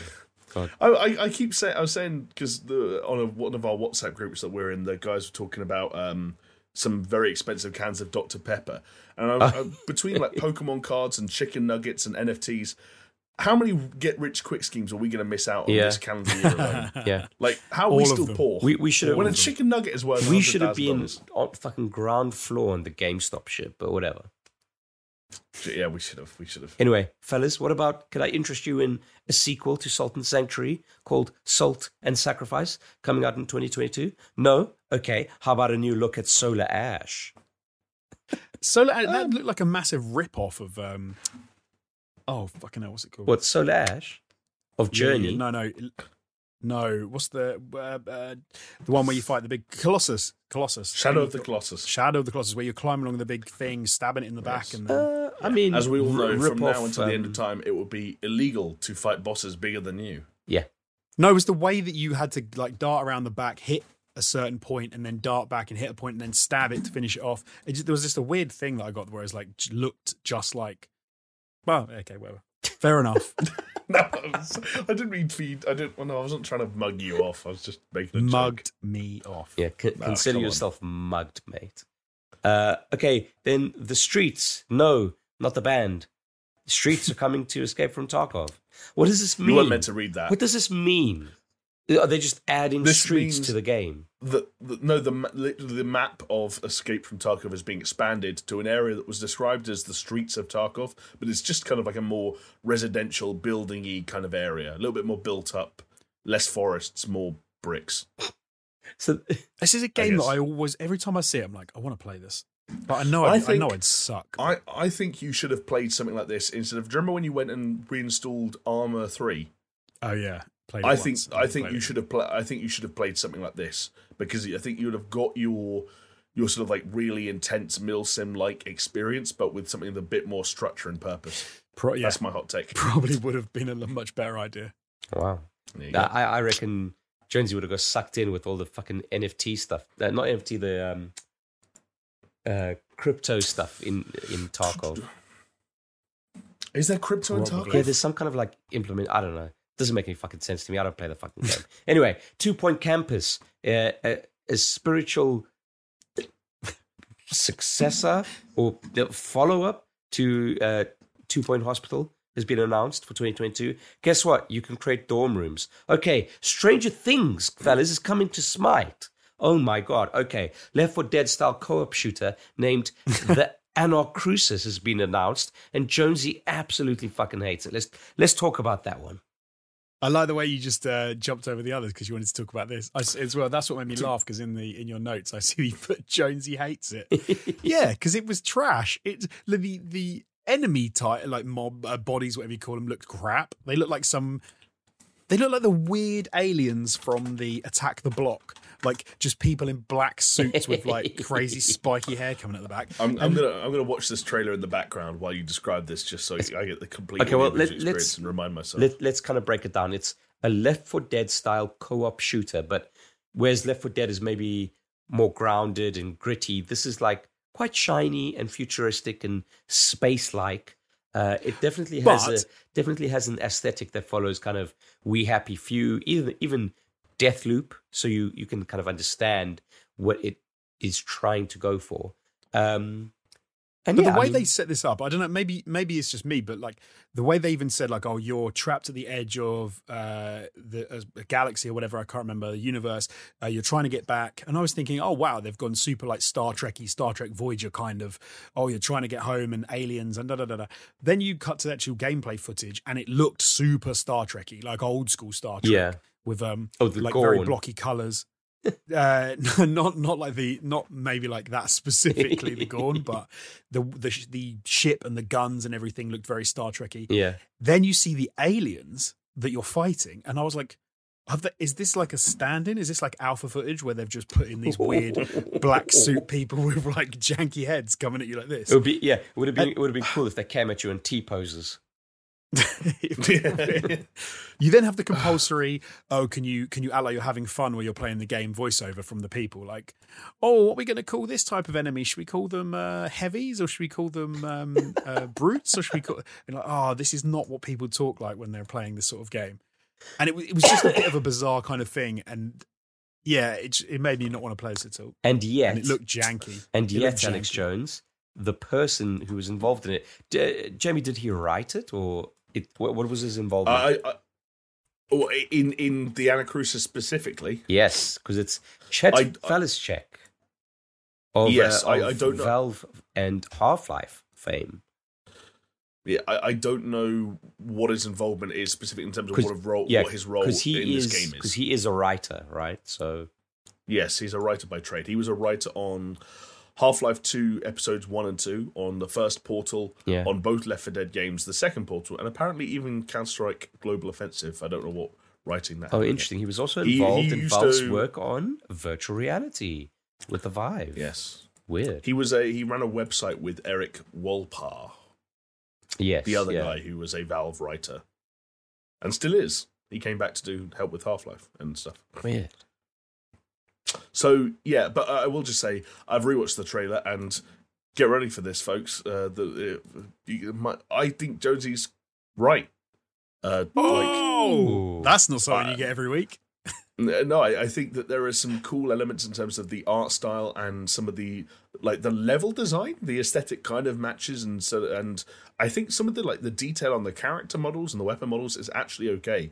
But the thing that is glaringly bad about it, to my eye at least, is the enemies, both in terms of the enemy variety and just the way they're animated. Um, the way the hordes move doesn't look right. They almost look like they kind of like stop and to a standstill when they get too close to the uh, a human player and they don't kn- quite know what to do. They've got a weird sort of like, you know, when there's a slight sort of like janky transition between something dying and something going into a ragdoll. Yeah. yeah Like everything about the way they. I recommend anyone who wants to sort of like put some images to these ideas go and check out the trailer. Uh, but it just doesn't quite look right, um, which is a shame because. Actually, is it a shame? Do we need more Left 4 Dead likes? I feel like everyone's making Left 4 Dead likes. yeah that we don't need any I don't know. Like the people who made Left 4 Dead are making Left 4 Dead likes, and now the person who wrote Left 4 Dead is making a Left 4 Dead like. Yeah. Like, I don't know. Hey, Try not Yeah. to be cynical, but we'll see. Auto chess. It's the it's the new the new thing. Yeah. anyway, Koch Media announced a new publishing label. That's right. We've gotten to the point where in a kickoff commencement conference to E3 or the the period around E3. It's come down to the fact that we are now announcing publishing labels. So this one, Yeah. This you know, weird. cool. This one is called Prime Matter, and they've got twelve games coming up, including the likes of Payday Three, a new Gungrave title, and a new Painkiller game. Um, okay, then This is I, this is something I will just say. I think we're going to see more of um, tomorrow night, uh, the night as as this is being uploaded. Basically, as you're listening to yeah, because Koch Media have their more. own thing, right? basically, yeah, Koch Media announced their own thing, and then Deep Silver, who are the people who have the kind of that's the Homefront, Dead Island, Yeah. Saints Row, TimeSplitters people. They basically came out and said, "Hey, none of our cool stuff is going to be there." so basically, the only things left were things like Payday and Kingdom Come, if you remember that sort of like medieval-ish Oh, kind of game. Um, which so Kingdom Come was a part of this weird sizzle reel, but I don't think they've actually announced a new game, as is the case with Payday Three. But then even Payday Three seemed to just be like an image, and they said the words Payday Three. I don't know. No, did they This- had a few? They had some like uh, Pay- 'cause Payday Three is the one with the clown masks, and Yeah, stuff, isn't it? yeah. Yes, they had they had a, they had some CGI stuff where someone they were like standing around together and they like had put a mask down on a table or something. But there wasn't. Yeah, you're right. There was bare. There wasn't masks. But I, I, th- I think at the moment is literally just like there's a picture or two of like people Right. standing around in masks. That's mad. But yes, I, I, I Okay. think by the time this podcast is out, I think we'll know more about that stuff. I think that's what cock the cock prime time is is about. Which is, Yeah, so is that how we're cock. pronouncing? Is that how we're pronouncing Uh, that name? is it now? not Coke? Cock- cock- Is it not Coke? Like, I, I would have thought Koch I would have thought if it's like German, then it's Koch. but you know, like the, Koch, the Koch. Koch brothers in a, in the, the hasn't one of them died? Like the billionaires, isn't isn't that how they spell their name? K O C H. I don't know. I don't Koch know. brothers. Anyway, fellas, moving on. Blood Hunt has been announced, a battle royale game set in the Vampire the Masquerade universe, and it comes out this year. Now, This sounds interesting, like in a, in a battle royale sense. Like some of the stuff they showed seemed like it might be cool, but could be cool, but then again, they also haven't finished the other game that they're working on. no. In fact, Didn't they didn't, just push it? ah, didn't they like push it indefinitely? Yeah, something like that. They said it. We don't know when, but it's coming." Yeah, coming. it's weird. Uh, yeah, it's a bit odd. it's almost like fucking Cliff Bleszinski's like, oh yeah, we're making a game. No, we're not making a game. We're making a battle royale. Remember that? Yeah, Radical I do remember Heights? that. That was radical. Yeah, with the BMXs. Yeah, that was a weird time. radical. Yeah. Anyway. I don't know. I, it, this is strange, but yes, Then there was a, vampires. then there was a Tales of Arise trailer. I don't care. Fast and Furious vehicles head back to Rocket League next week. Okay, that game company Sky Children of Light launching on Switch this month, which is pretty cool. Also means that they're not going to announce it. Hopefully at Nintendo's conference. More space this has got to the for more interesting stuff to to talk about. you're you're just looking at the runtime of Nintendo's Direct, and you're like, well, that's one less game, and you're just Exactly. more time for Breath of the Wild too. Exactly, Betty. All right. Uh, Actually, yeah. Uh, I'm going to ask up front now, Chris, because I don't think I did it last week in our kind of like previous predictions. Or maybe we did. I've, I'm just forgetting. Do you think we see Breath of the Wild 2 this week? Absolutely. Okay, cool. Yeah. Good. Yeah. I do. That's it. That's what I wanted to ask. Booyah. Overwatch 2. Jonesy's thinking about it. about Jonesy's Yeah, because, I love because it. Jonesy loves a fucking argument. That's why. So, No, so I when just- Jonesy there's goes a- like there's this, a weird thing with Nintendo that You see- there's a weird thing with Nintendo that they never do what you think they're gonna do. Like they Hmm. they seem to be oblivious to any to anything outside of Nintendo. Well, you, you know what? I You know what I love was all those fucking. What was it? Uh, oh, what was the publication? TechCrunch? Probably not. But it was like, oh yeah, the Switch Pro is going to be announced before E3, like two, three weeks before Yeah. E3. It's going to be announced this week. Oh no, it wasn't announced last week. It's going to be announced this week. oh no, well, there's there's only one week left to E3, and it's got to be announced this week. Some Where is it? some pretty high profile names made that cool and Yeah. were completely wrong. Yeah. Do you know what else I heard this past week? And again, take this with a pinch of salt, confirm rumor, whatever you want to call Hmm. it. Some guys out there saying that, and a, and a fairly like a guy who knows his shit says that the Metroid Prime trilogy or whatever it ends up being is done, has been done for a long time, but Nintendo just aren't going to put it out until it makes sense to put it out. And with all the stuff going on right now with Zelda and so on and so forth, and how far away Metroid Prime is, Metroid Prime 4 is, I should say, there's just no point in putting out re releases of those games, but they've got it when they need it. Yeah, basically. because they're Not still selling Animal all. Crossing. And Mario That- Kart, Well, it's yeah. like They they are literally. I think they do whatever they want, and if you try and guess what they're going to do, I think it, it you just get it wrong because you're tr- you're basing it on like other stuff and logic and da da da da da da, and they're like. I wonder if it's even more vindictive than that. I wonder if it's a case of they read all these rumors and they're, and they're like, well, you know what, motherfuckers, we were going to announce it, but now egg on your face because we're No, not going to announce it. Go fuck yourselves. that's that would still mean that Nintendo were reacting to other people outside of Nintendo, and I don't think they Oh, do that you- at so all. you think I think they're like they are beholden to themselves only. You would think they are like uh, fucking, what are they in the Marvel universe? Observers. And they're just like completely detached from humanity and just going about their own business. I like Yes, it. I'm, and ju- you I'm on cannot board. get, I'm on you board. cannot figure out what they're going to do. Yeah. Maybe. Do you remember when Quentin Tarantino tried to do that and the script for the Hateful Eight leaked? And he was like, "Well, I'm not, I'm Yeah. not going to make it. You've all read it already." And then he did it like a stage play Yeah. with all the actors who would eventually be in the movie. And he was like, "Fine, I'll make it." That yeah, Weird dude. oh, man. weird, very weird dude. Anyway, moving. s- He is the he's the Kojima of movies, isn't he? Hang on, Yeah. uh, watch your tongue. Wow.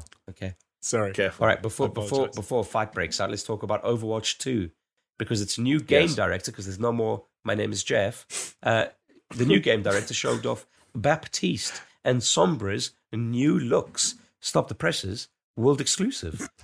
Uh, and in a separate kind of instance, just wanted to let you know, Overwatch 2 is getting crossplay, but for some reason potentially not cross progression. It's a little bit strange, but you know, whatever. It is what it is.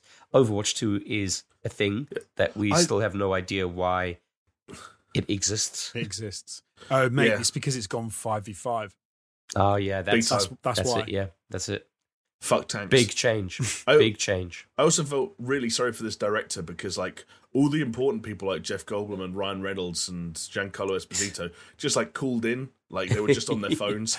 This dude fucking showed up, was stood there with Jeff in person, and Jeff was like, "What do you got for me?" He was like, "I can show you two skins," and then left. There was a weird section as well where you know you know where you say goodbye to someone and then they say goodbye to you and then you're like you say goodbye again and you're like oh shit I already said goodbye now I've said goodbye to many Yeah. times. I thought there was a set like for a minute that it was like he says oh thanks Jeff bye and then he's like oh yeah thanks bye. I thought the guy was going to go thanks Jeff and it would have been this Oh, really the, weird. the worst thing of those is when when someone says, uh, "Hi, how are you?" and you say, "I'm fine, thanks," and how are you? And then there's a, "I'm good, thanks. How are you?" and you got don't know whether to respond again. Yeah, or or when your when your waiter or waitress brings you your food and they say enjoy your food and you say you too. Did you okay? Did you guys from these skins like they they looked fu- they looked totally Overwatch. It was fine. I just I got some weird like Fortnite and Apex vibes. Maybe it's how they just shot it, how they filmed it, the fact that it was just all Wow. white, but it didn't Mm. it didn't feel as Overwatchy as I may you know as I was. I haven't played Overwatch for a decent while now. or maybe Maybe it's I've just seen too much. maybe it's the inverse. Maybe those other games are influenced too much by Overwatch. Yeah, yeah, very possible. But I will Very be possible. honest with you, Alex Jones. Anytime anything Overwatch 2 related, I just kind of gloss over, stare at my balls. Which is game, weird, 'cause Weird game. Overwatch was such a good game, and I really enjoyed that for a long time. And but I just don't give a shit about Overwatch two at all, which is odd. Like, why do I not want to know more about it? Why am I not into it? But I, think know. I think maybe we were never like that into Overwatch to begin with, and I wonder if I was super into Overwatch for a while. I mean, in the in a Jonesy way, not in a real world way. And I think in I don't know think- what that means. I think people know, like, you get people who are into a game and they'll be like fucking well into a game. Whereas, like, you'll enjoy it. I'm not saying I'm not trying to discount your enjoyment of it, but I wouldn't say that you are part of the fandom. No, no, not. Okay. Like, no, you're right. So was I, I, part of the wonder fandom, if no. you speak to someone who's part of the fandom and be like, Overwatch 2, and then they'll be like, oh, I can't fucking wait for it. Do you know what I mean? I, I just Yeah. don't know. I, don't- I, I don't know what the consensus is other than us just ripping the shit out of it. Th- th- There's also an element of this, and this is a really bad analogy I'm going to set up front, but I'm going to use it anyway. But it's like Overwatch felt like a really solid like foundation. They added characters, they added maps and stuff like that. It just made sense for what it was. Um, like in a way that like reminded me of pizza. Like pizza's really good, and it's a really good foundation. It's just there, and everyone likes it. If someone came to you and said, "I'm going to make pizza too," you'd be like, "What do you mean pizza too?" And then you'd say, "Well, this Sounds one's going to have more meat and more," and you were like, "Those are those are toppings." That's just like, pizza. You don't need. You don't. That's just pizza. I like this like, analogy. there's Oh, no such thing I as like pizza this analogy. Yes, there is, mate. and it sucks. Do you know what it is? Calzone. No, So Overwatch Who 2 is needs the it? calzone nothing wrong with the the pizza calzone. world. Nothing wrong with calzone. Mate, no one needs it. No, nothing wrong with if calzone. you go to a Pizza Hut, if you go to a pizza or a pizza restaurant in general, and you've got ten people there, you're the only one ordering calzone. Like True. if you're the person ordering it, nine people are ordering pizza, one person's ordering calzone, and Overwatch Two is the calzone of. Uh, Yeah, but the funny thing is, like, I'm okay with ordering pizza again if you're if you're gonna add if this time it's gonna come with garlic bread and, and some wings and stuff like that. Don't try and convince me it's not pizza at the end of the day. Just be happy that No, no. I uh, I am one of the Jamie. people who might be willing to spend forty pounds again Jamie, you don't get it. It's because I kind of am. pizza two is pizza where the cheese is purple. You know, purple I'm cheese out. pizza. I'm out. Yeah. That's like when they made green ketchup. It's just wrong. I that was. I that was don't the want. Shrek the Shrek tie-in. I thought it was for like I don't know, cancer or something. What about if it's stuffed crust? See, stuffed crust Overwatch, uh, it's kind of it's kind of the same deal. Like when you think about it, stuffed crust is you're eating pizza, dude. But like you're some gonna, people you're gonna, eat do you know stuffed what you, do, you know, do, you know, do you know what I'm gonna do when I, I'm gonna buy Overwatch 2? I'm gonna load it up for the first time. Uh, I'm gonna be the last person on my team to pick a character because I real I'm not fast enough. I'm gonna realize there are no supports, and I'm gonna be like, well, I might as well be Lucio because I like him. He's cool. And then I'm like, hang on a second, like this map was in the first game. I'm playing Overwatch again. But Lucio's got different clothes. Yeah, There- and also I've got I've got one less person to, to keep alive. Oh well. There's a proper a proper skit in there somewhere, isn't there? Where like someone thinks that they're playing this like amazing thing. They get in there, it's like, but it's just Overwatch. Yeah, Fucking hell. yeah. Anyway, uh, fellas, can I interest you in some Monster Hunter Stories 2? Wings of Ruin? No? Okay. Uh, Endless Dungeon. You probably don't give a shit about that either, but I will say this confuses me because it's in the whole endless kind of pantheon. You've got Endless Space, uh, Endless Legend, and now Endless Dungeon. But the strange thing is, fellas, this company released a different game called Dungeon of the Endless. What the fuck are they doing? Why are they on drugs? Do you know who else was on drugs? Giancarlo Esposito. Hmm. Wow. I'm blowing it all Actually- fucking wide open for you. I Yes, think you've hit the nail on the that's head right, here, Chris. Yeah, drugs. This is actually no. This is what Blizzard do to get away with it. It's not Overwatch Two. It's Watch of the Over. So it's a completely different game. the the um there is a weird thing that COVID has done to uh stuff in general, but like with anything like this, right, where you have um Giancarlo rocking up, is you have millions of people tuning in to watch Geoff Keighley in his lovely pink t-shirt and his suit stand on stage and try you know present and try and get everyone hyped up for Summer Game Fest and like the start of E3 and everything. And then you've got some actor sat in his house with his webcam on, exactly like we have right now, and it gets this weird juxtaposition between Yeah. this big time studio production and this, big event and everything, and then some dude who's like rocked up halfway through the day, probably before he goes to take his kids to the swimming pool and go shopping, and he's just and it was weird, but Can- it is Yeah. what it is. He, he, he- he had a Peloton bike in the back. Like, Did- Yeah. it's just, it's just, it's just a dude. I'd love it if it was one of those things where it's like the, the BBC interviews early morning where they interview some professor and there's just a fucking dildo stuck on a on, on, on like a shelf behind them.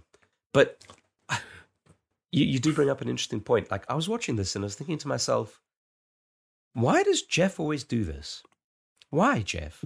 It's like he's making. Why does he do what? I don't know. It's just like he has this whole production and they're doing the rehearsals, and it's almost like we, we've kind of spoken about it before in different topics where it's kind of like people who are trying to make a product, but they're kind of they're stuck so much in TV production or stage production that it's like, oh, we've got to have a stage yeah. and you've got to have a stage and you've got to have, you know, cut to this and cut to that. And, and it's just like, I, I, I feel like we've moved on so much. And it's not like, I'm not saying like, oh, just do it like we do it with just fucking three webcams, you know, like, because we've had that. I think the last Summerfest was technically like that. But in terms of stuff like Yeah. this and the Game Awards and whatever, especially when you don't have a live audience, when you don't have an event, why do it like this?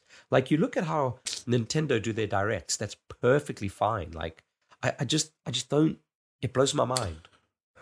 I, Like fair, I- I fair play to him. Like he's he's kind of he's adamant about it and he knows what he wants and he's fucking going for it and he's trying Yeah. to fight, kind of like carve his own niche, and I got to respect him for that. But at the same time, just like, dude, it, it, it's just nonsensical.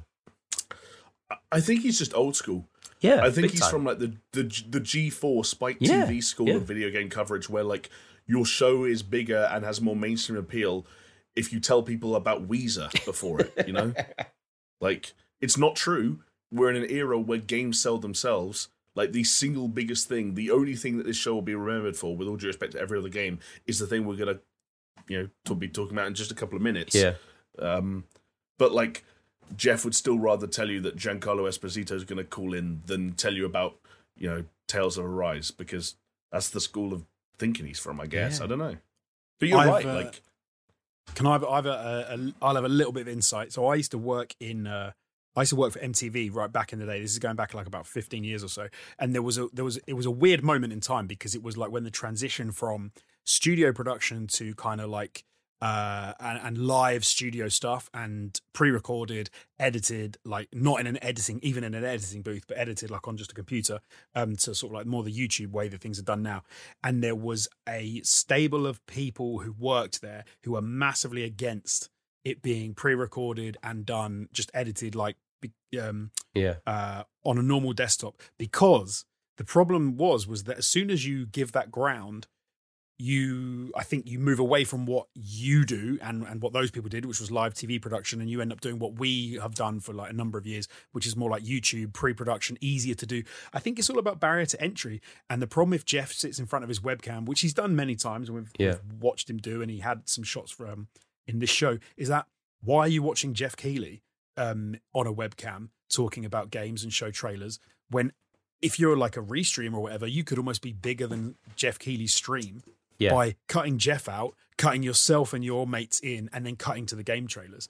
You could effectively do But, without. but he that could, could do the same thing with this one. What, what I don't understand, and I'm not saying that he has to sit in front of a fucking webcam, but I'm saying But there's like, a big deal. I think there's a difference. There's a there's a stage.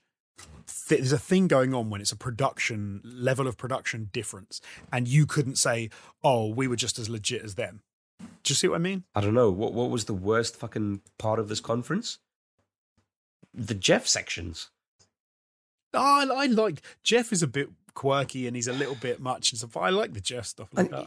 I, I, Like I said, Geoff's fine, and I- and I completely respect the dude. But I just okay, I, I- I'm I'm just nit, nitpicking now. I can I can identify that. No, I, I, I, you, I think we're all making good points. I just think it's a weird grey area. Like when a dude like this has gone as out of his way as he has to bring back, whether it's this or whether it's the Game Awards, to bring back these kind of like pretty old school ideas that he, at the end of the day, organizes and arranges himself, and as a result, can and will put himself front and center. It's just a weird, like it's unlike anything else that anyone does. But, But maybe that's why he does it. I don't know. You know, Maybe, maybe, maybe. Like some, I I remember getting to the point with Ubisoft press conferences back before E3, you know, before E3 changed, where every Just Dance promotion they'd bring out, you know, dancing pandas and ninjas and like. yeah. I remember getting to the point where I liked it. I remember watching um, Mario and Rabbids Kingdom Battle being announced with Yves Guillemot and Shigeru Miyamoto going back to back with blasters in their arms and just thinking, fucking okay, yeah. Like Eve is a character, Ubisoft are characters. This dance shit is stupid. Okay. but I, I'm I'm all for but let it. me ask you a question. Imagine that exact same conference, and remove the audience.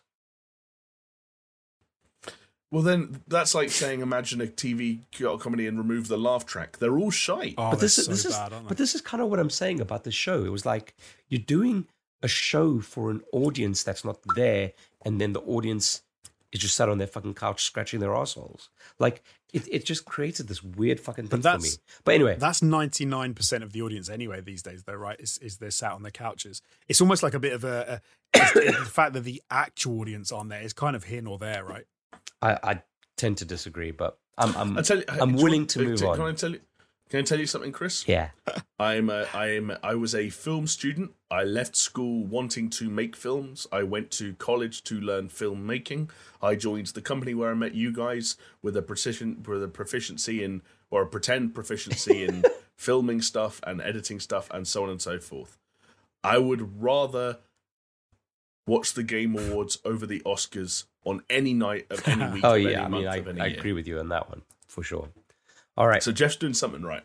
Anyway, Grump, Grumpy Chris is moving on uh, because the dudes that made Call of Duty Zombies at Treyarch have announced a new game studio, fellas. So first we had a game publisher being announced. Now we had a game studio being announced, and this game studio is called Decorators Games.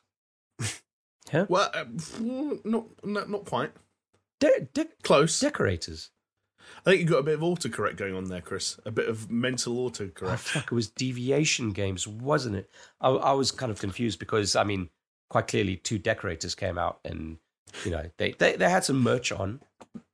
Painter decorators, please, Chris. Painter decorators. I don't know. It, don't slight their craft. I mean, fair play to them. You know, Call of Duty Zombies is a fucking massive thing, and, and they obviously know what they're doing. But it just was like two British blokes coming on stage and be like, "Yeah, Deviation Games." like it was funny because this was not long uh, like this was when all three of us were watching at the same time and kind of we we, we didn't spend too much of our, our our whatsapp session poking fun at the whole show Yeah. But this was where things got particularly weird right like big this was time. where things got off the rails yeah, yeah. Whereas, like, we're announcing developers, two British dudes are standing around using like weird analogy, not quite Cockney rhyming slang, but they're saying weird things like, to oh. I've known the guys and- donkey years, and you know, like Donkey, donkey years. Donkey's years. we're going to make these Donkey's games years, great soup to nuts and weird shit like like like. But also like talking about the fact that they clearly don't have a game, nothing's in development. They're really just there because they want to advertise the fact that they're hiring, which they did by showing pictures of them like pointing Like at the going up- merchandise. pointing at the t-shirts and then the famous escalator shot that I really hope someone picks up and turns into a meme somehow. But The best, okay, the best thing about this, like, I, I don't want to be a dick about this because I've been, I've worked for companies like this. We've done stuff like this, like where you do the the oh, look, isn't this funny? You know, we've had bosses who talk about the company you work for and they kind of try and frame it and they kind of like big things up and talk about how great they are and stuff. I get all of that. I Yeah, get the corporate yeah, speak. I I, it has a place.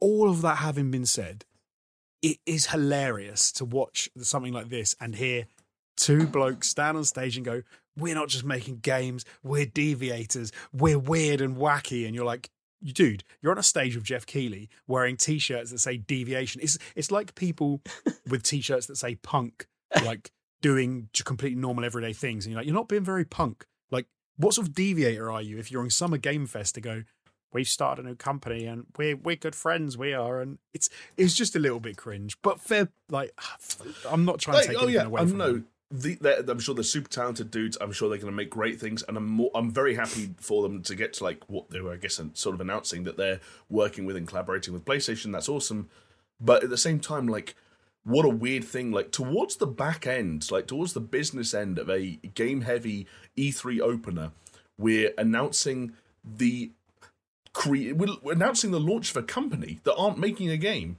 with these two British dudes who are just like we're Geoff- best mates. Geoff tried to sit in at one point was like, "Can you tell us anything about what you might be working on?" And they're like, "Well, we are deviators, and whatever Yeah, we make is going to be wacky and Don't get me wrong, crazy." he, he, he did that with Hideo Kojima, but Hideo Kojima is allowed to come onto a show like this and not have a game to show because Yes. he's Hideo Kojima. yes, he has a track record and a pedigree. The, the the decorators, It, it, know. ma- it begs the question. So this is, I think, I have a little conspiracy theory that they were supposed to have something, which is so there was a slot for them to be there to talk about or to allude to something, but for whatever reason, it was decided that there wasn't a point at which they could talk about something. So they said, "Well, we can't talk about that."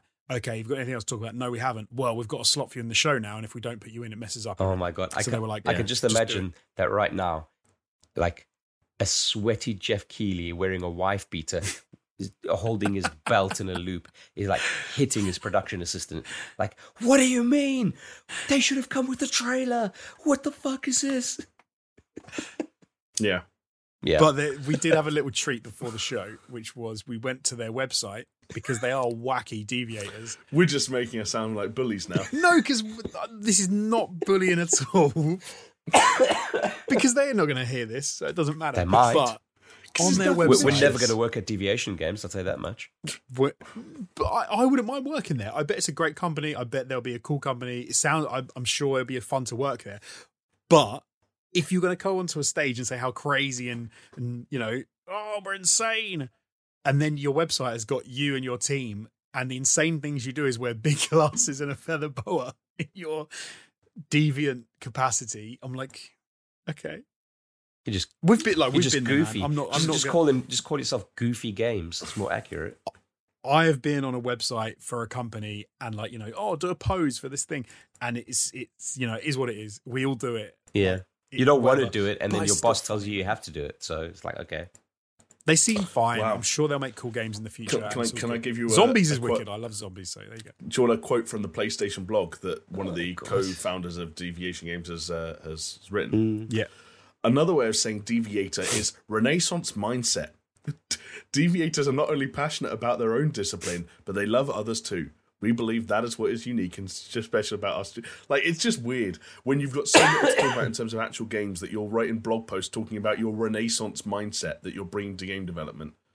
But, you know but? On the other hand, I would say that PlayStation have tweeted this out. The pl- announcement that they are working together to develop a new IP has got over 200,000 views, and they have shot up to 16k followers on uh, on Twitter. So again, PlayStation fans are listening. Cool things could come from this, and They- we might have to. They're gonna make something cool. Like they're working with PlayStation. They've got they have made cool stuff in the past. Like they're hiring all this year and they're getting a good team behind them. It's gonna be cool, but that doesn't mean we can't laugh at the fact that Exactly. they were a little bit too Fellas, kind of I can you- overstated and how wacky and crazy they are. I can tell you the teams behind some of our favorite games are probably the fucking weirdest people, a collection of people, or the goofiest Oh, collection God. of people, or the most deviant collection of people that you'd ever imagine. But yeah, the, the products speak for themselves. the What- only what is- reason we're laughing about it anyway is because they had no game. Because if they had a game to show, we wouldn't. We'd just be saying. and because oh, they came out like fucking us the game. only fools and horses. All right, Jamie, what, what were you going to say? It's funny that you mentioned the Only Fools and Horses reference. I, I, I'm, I feel like I'm inside the Matrix now. I don't know what's going on. But so they tweeted over 10k followers in just a couple of hours. Thanks for the support. The linked uh, in the, on that tweet to a video uploaded five hours ago on their YouTube Five channel, the only ago? video on their YouTube channel called "Ode to Joy." Yeah. And it is like it's a weird montage of them like there's one scene very early on where um, one of them is pretending to get a tattoo of the deviation games logo on his arm but like they've you know when you try and like track something in after effects Yeah, yeah, yeah, yeah. it's like it's just a, a not particularly well done one of those that doesn't look good at all then it's like Brilliant. There's like doing a photo shoot in a pub and like one of them's pretending to hit the other one over uh, the other head, with a chair and then you mentioned only fools and horses. There's a bit where again it might be for the video i don't know why they're in a pub they've both got a pint of beer they cheers each other and they turn around there's a framed painting of winston churchill and they go cheers winston. Like what is this what i like it's not that crazy but it's just i feel like this whole I don't know why this is Belfry again. This is another Belfry. like, why is this interesting? Why are we talking about this? Why is this so confusing and yet normal at the same time? Hey, this is the reason that at least under a thousand people watch our podcast each week on YouTube.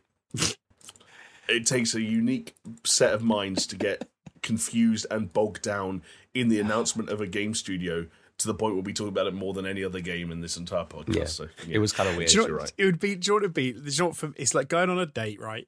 You go on a date and the girl's wearing a shirt that says "crazy bitch," and you're like, "Oh, what, why are you a crazy bitch? What makes you a crazy bitch?" She's like, "Um, I don't know. I like I like reading and uh, watching Netflix and uh, eating at McDonald's." And you're like, "Doesn't sound particularly crazy." And she's like, "Oh, I am." you're like, "Oh, right. Oh, okay." Yeah, I'm crazy. What I, I'm crazy. don't, Take my word for it. is it, What- what, what you, what's, the- what's what- the what's the saying? Um, methinks the lady doth protest too much. Like you can say something again and again and again, but it doesn't it doesn't make what you're saying. Here's another. Here's true. a better question though, Jonesy. What if you go on a first date with a girl and she arrives wearing a T-shirt that says "Ask me about my Renaissance mindset"? Yeah, it's it's the same thing. Like, Oh, what's your Renaissance mindset?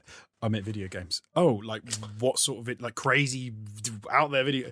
Uh, just normal video games. Um, I was in a video where I pretended to get a tattoo. I would never get a real one though.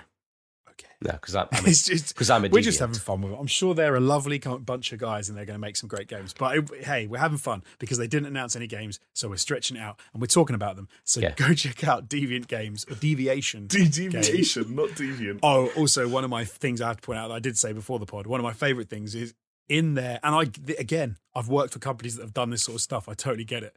In their logo, deviation games, the eyes are deviated from being straight. That is They're also deviated from the color of the rest of the word, which They- makes the logo kind of like dev at on. But but that's wonk. You know, there's a wonk there. Take from so that what you will. that's that sounds like something you're not allowed to say anymore when you when you say it like that. yeah. It's a bit wonky. That just no, but no, but you, if you say wonky, I know you it meant. sounds fine. But if you say wonk, okay. Yeah, let's not. Let's move on. I feel like Let's that move on. feels Don't drag it weird. out. Let's not Don't say that word anymore. Just move Can I on. throw can I throw a tweet in Jonesy's direction though? Yeah. uh, Yeah. Before we get back on track, uh, just this popped up on my feed from an hour ago. Downloaded Escape from Tarkov for the first time in years after today's trailer. Fired up, walked for 45 seconds, stepped on a landmine, died, uninstalled. We'll check back in sometime in 2024. I don't really even know what Tar- like. I just know from Escape from Tarkov that it's an insanely realistic, like, uh, multiplayer military game. But I don't know anything else about it. But that doesn't make me want to play it. Yeah. Man, imagine if we were like some like. Imagine if this was full time and we could have a conversation like this, and it would just be like, right, tomorrow we're launching a new show with like Escape from Stevenage, and it's just Jonesy learning to play Escape from Tarkov, yeah, well, and that's just that, that's, what the dream, could do. right? That's the fucking I've- giant yeah. bomb. Giant fucking- giant bomb. If you're listening, Yeah, you've got lots of money. We got lots of ideas. let's, uh, you know, let's anyway. let's let's work together. Sorry for anyway. sorry sorry for that deviation, Chris. Well, it's all right. You know what? Uh, one day I'll be back. Back 4 Blood. That's right, the world's worst segue, taking us to Back 4 Blood, which, surprise, surprise, is a Left 4 Dead esque title coming from Warner Brothers. Hell yeah. Uh, we have played this. I thoroughly enjoyed it. Jonesy is like, meh, whatever. I think you enjoyed playing it as well, Jamie. I think it's fair to say. I had a very good time playing with you guys, and I, I would like to do some multiplayer of this when it comes out. hundred percent. Like for for me, it's potentially even a day one purchase if everyone's on board because yeah, I had a really good time with it. See and see how many see how many codes that there are to, to go around. I don't know. four maybe. Just say, Who's Oh. counting? but yeah, it looks cool. Nothing, nothing mind blowing. Like obviously, Geoff tried his best to kind of hype it up. Like, oh, the first look at a boss that we've never seen before. Yeah. Trail- They're showing this game again in a couple of days. Yeah, well. trailer plays out. That boss that you see is on screen for like a fraction of a second before title uh, locks onto the screen. And you're like, oh, okay, Yeah. cool. It, it- it's more back 4 blood, and that's a good thing. Cool. Moving on. Tunic, which uh, has been gestating for a very long time. This is the uh, Zelda-like game, but you're a little fox, and it looks very cool. And there's a new demo coming to ID@Xbox next week. And uh, the guy who was explaining things had a, a very soothing, mellow voice, I thought. And I felt at ease. It was quite a nice voice. Yeah, Yeah, and it- bit it- of ASMR actually. And I think it kind of set me up for, you know, the juxtaposition from the nice, lovely time and, and cartoony aesthetic of Tunic, taking us to Evil Dead, the game, showcasing a new gameplay trailer with its 4v1 asymmetric gameplay, which I gotta be honest, looks a hell of a lot of fun. I liked a lot of their animations. yeah, there was some good chunky melee in there, right? Yeah, oh yeah. It's weird because like this is it looks good. I want to play it. I'm like I'm into it, but then it, these never ever work. Yeah. I- I'll tell you what, when I was watching this, I, you know, the only thing that was in my head was like, this looks like a hell of a lot of fun. I wish it was single player. So, Right. is it what? What's that game that's really popular? That's a horror game and gets lots of tie-ins. Oh, Dead by Daylight? that is it one of those? I think so. Okay, Oh, right. Because I, I, I could, I couldn't. I'm with you guys. I couldn't really grasp what this game was, other than like it looked slightly prettier than I expected it to. It looked very I fun, thought it was like a thought, yeah. fr- f- uh, Friday the Thirteenth kind of thing. I think it is. Yeah, exactly. It's it's the same. that was another. yeah. That was also asymmetric, Yeah, right? That was. yeah. But then, but then these guys look like they were on the same team at times, right? Like I haven't seen these movies, so I don't know. well, what it's the deal it's is, four but- it's four v one. So those guys were on the same team, but then there's the other. Then who's who was the one? the one was the, the guy at knight- the end of the, the- trailer that was like the Oh, with the sword. knight with the sword. Th- uh, this is Weird, what I don't okay. get about this game because I so yeah because if it's like a uh, Friday the Thirteenth, then it's like yeah four v one or however many v one, but you and you're all fighting Freddy, who is a person. But then um, Evil Dead is obviously it was just zombies. There was no one specific person. Right? Deadites. So then how is that? Sorry. Deadites. Okay, but then how, how are you? Like, who are you? Fi- are you fighting other little mobs as well, and then you're fighting this enemy? Have you got like zombies and stuff are knocking around? I, it's a weird one because Well, if I- it is four v one properly, Yeah. and there's a one, then that they they don't ever seem to do that well, which is a weird thing. to Well, do. they do because Dead by Daylight does very well. Does it? D- Yeah. d- uh, so All right. apparently, the player who controls the guy who's called the Can- a Kandarian demon, Yeah. Right. um, you can also possess the good guys, manipulate the environment, and fly. So it looks like maybe they're going to do a little bit more than just hey, control this one bad guy. There's going to be some environment manipulation, and also the good guys will have the opportunity to loot and craft. Um, But but, but yes, am I, and find I, the necessary items like pages of the Necronomicon. but aren't you guys with me? Like, wouldn't you rather have like okay, maybe not a single player, but like, wouldn't you just have like a story-driven co-op campaign for this game? Yeah. Yeah. One hundred percent. That'd be so much for sure. better for me. Like Personally, or like I'd- I'd even feel- like we've we've joked about Left 4 Dead likes, but even just like a four player co-op sort of like wave based or sort of like generic like like repeatable action game, probably more to my tastes than four v one asymmetric multiplayer. I've just never hit those games. To me, have always. Uh, but I've never played Dead by Daylight. I know it's extremely popular, but they've always sounded better on paper to me than they've been Yeah. worked out in practice, Yeah. and that's just my experience with them. I was, you know what? I was massively put off by uh, what happened with Evolve. Like, I love that game. It was did shit. No one liked it, and no one ever wanted to play as the monster. And then when I've tried to play sort of other other games like that since, they just seem to they do like okay, and then some people like them, and they become a bit of a burner, and they become stream games. But they never really seem to be something that a lot of people put time and effort into outside of like a, a small group. So Yeah. Um, Yeah. I hope they. I hope it does well. I hope it does But It looks good. It, like, looks cool, but I don't know. We'll what see. We'll see. Well, there we go. And then, fellas, Then, uh, then it happened. then it happened, capping off not only uh, a very interesting and, uh, you know, a decent Summer Games Fest kickoff to the Year of Our Lord 2021, but also capping off the end of this podcast. Elden Ring. It's an actual thing. We saw trailer. We didn't have mass hysteria of the first trailer. We got to the point where I was like, did that even happen? Mm. It did happen. Now we got trailer numero dos. I mean, Chris, I feel like you're the guy who got it because you're the the increasingly becoming our resident FromSoft expert. Like, Yeah. so I feel like we have to hit you up on gut reaction now that the du- well, first of all, when you saw the trailer, now that the dust has settled, and so on. Someone who's playing Dark Souls at the moment, Yeah. Like, where, where's where's your head at? I believe technically he is actually now. We should refer to him as from Chris. From Chris. From Chr- from Chris, From Yeah. Chris. Well, From I'm, Chris where? I'm from sim- from simping, was one of my tweets I put out From there. simping. But yeah, it, There you go. I I, re- I really liked the trailer. I thought there were some gorgeous visuals. Like, uh, I think there's enough eye candy and interesting stuff there that you don't need to be a From Software fan to kind of say like that looks fun, that looks pretty, that looks enjoyable. But then you do have to remember it is a Souls like from the company that makes Souls likes. That's not going to appeal to everyone. All right. Uh, but yeah, it looked cool. Like some interesting mechanics that I think would be interesting to kind of explore. Like, you know, what is the co-op nature of it? There's been rumors of kind of like a little bit more of an open world. The fact that you can kind of, it seems like you can summon a horse and horse combat and what that means. But also parts of the trailer, you're like, yep, that's Dark Souls, even though it's not Dark Souls, but it's like Yeah. that's Dark Souls. Like, Like- that is an enemy type that is in every from like a boss type in every from software game. That is a uh, animation that is like fucking recycled from every like. Don't hate on me for saying it, but it's true.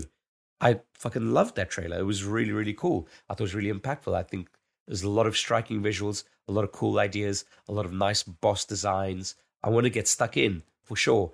Even better, they gave it a fucking release date of January 21st, 2022, and it's cross generational. Like, they're ticking all the right boxes here.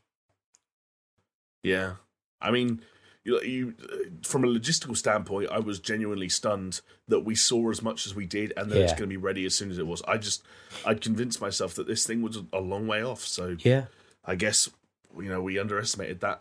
I guess the only thing I'm having to tell myself, and like, don't get me wrong, I'm not like a FromSoft naysayer. I consider myself someone who's just like, it's not that I'm yet to be converted, but it's like I'm an agnostic, not an atheist, right? Sure, yeah. um yeah, like when it comes to this shit and so it's really cool seeing another trailer and feeling the same thing i felt with you know souls games over the years and with bloodborne and with sekiro which is that whether it's sort of like mythical or whether it's gothic they're always layered with intrigue whether it's Yeah. like the voiceovers or the the world and the design of the the enemies especially in the bosses.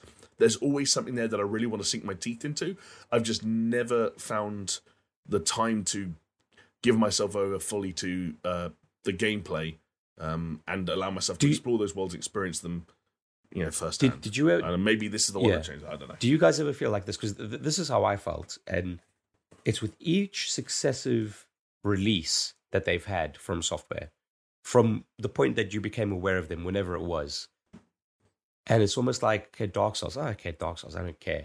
Dark Souls Two, and and it's almost like the the talk and the discussion about it grows, and the admiration and the understanding of what From Software do, and it kind of grows and grows with each subsequent uh, release to the point where they're releasing Bloodborne, Dark Souls 3, Sekiro, and everyone is like, Bloodborne's the, the game of the generation on PS4. You know, a lot of Yeah. people say that.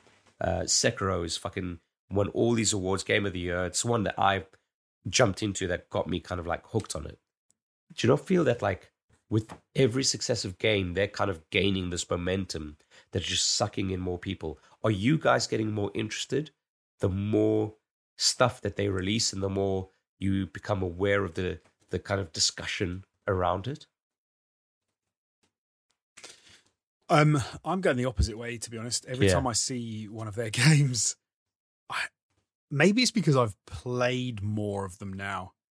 So uh, the, one of the weird things with this trailer, for example, so like when Demon Souls um, re-released and I played it on Play, PlayStation Five, and you could see the trailers and stuff, it was like, wow, this game looks incredible. But there was a there was a sense of like I didn't really know because I hadn't played it yet. I was like, I didn't really know what I was getting into Yeah. um, and I could I could appreciate the visuals, I could appreciate the world building uh, and some of the characters, and it was still a, the unknown quantity ha- gave me a little bit of excitement, kind of like Jamie's saying, oh, you know, maybe this is the game that I'll sort of play. Then having played um, some of Demon Souls and played some of Bloodborne, and knowing that I don't really enjoy that cy- the cycle and and how those games function watching this trailer for me, I must admit, I got to the first part of the trailer where you get to see like the world and you see that like ethereal tree like glowing. Yeah, I was like, yeah. wow, that's a visually stunning, like very, very good looking thing. You then got that onto, like, dragon this with quick, the fucking thunderbolt. Yeah. fuck yeah, like all that stuff is, is very cool. And I was like, oh, it looks fantastic. But you kind of then got into the meat and potatoes of this is what a FromSoft game is when you started to see a lot more of the bosses, you saw a lot more close ups of the world. And I kind of got a weird sense of, oh, this is what I would see if I was playing the game. It's going to be very uh very well crafted worlds that look fantastic but kind of feel pretty empty in some sense a couple of enemies and then i'm going to be doing a boss fight and then i'm going to be doing a boss fight and then you as you said there was a lot of um oh it's one of those big slashy finger bosses that's going to slash and you're going to have to roll and then it's like a boss that does and i was a bit like it was it kind of it kind of gave me a sense of uh, how i feel when i play a fromsoft game to just watch the trailer and i was like that looks i'm sure people will enjoy that trailer and i'm sure people will like the look of that game but Oh, Alex Jones. it made me for just from the trailer. I'm like, oh, it's totally not. Well, congratulations. Jonesy, because something that you mentioned is going to ring absolutely true. You mentioned it at the beginning of the podcast that people are either all in or all out, and you know what? You're you're on the wrong side of history, buddy, and you're going to get cancelled. That's just like Look, every, it looks cool, that I'm it seeing on cool, Twitter is like if you have anything bad to say about this game, you're cancelled, Hmm. which is ridiculous. I'm I'm aware. I'm I'm not saying it's not my opinion. Oh, it's the internet's opinion. I, I, I I think it's just it's it is what it is, and if you if you I think if you like the sort of game, you're going to be excited for this, and you're going to be hyped, and you're going to be on Twitter. But sorry, Jamie. That's what I think. I, that's what I think is so fascinating about it is because, like, you're right. It is what it is. You're you're right, but it's it's your. It, I, I'm trying to think of how to phrase this in a way that makes sense. It's it is what it is, taken to the nth degree, and it's kind of bizarre for me. Like, I consider myself such a boring mainstream gamer, right? Like, one of the things I hate Yeah, answering Mr. Cod and is like, FIFA himself.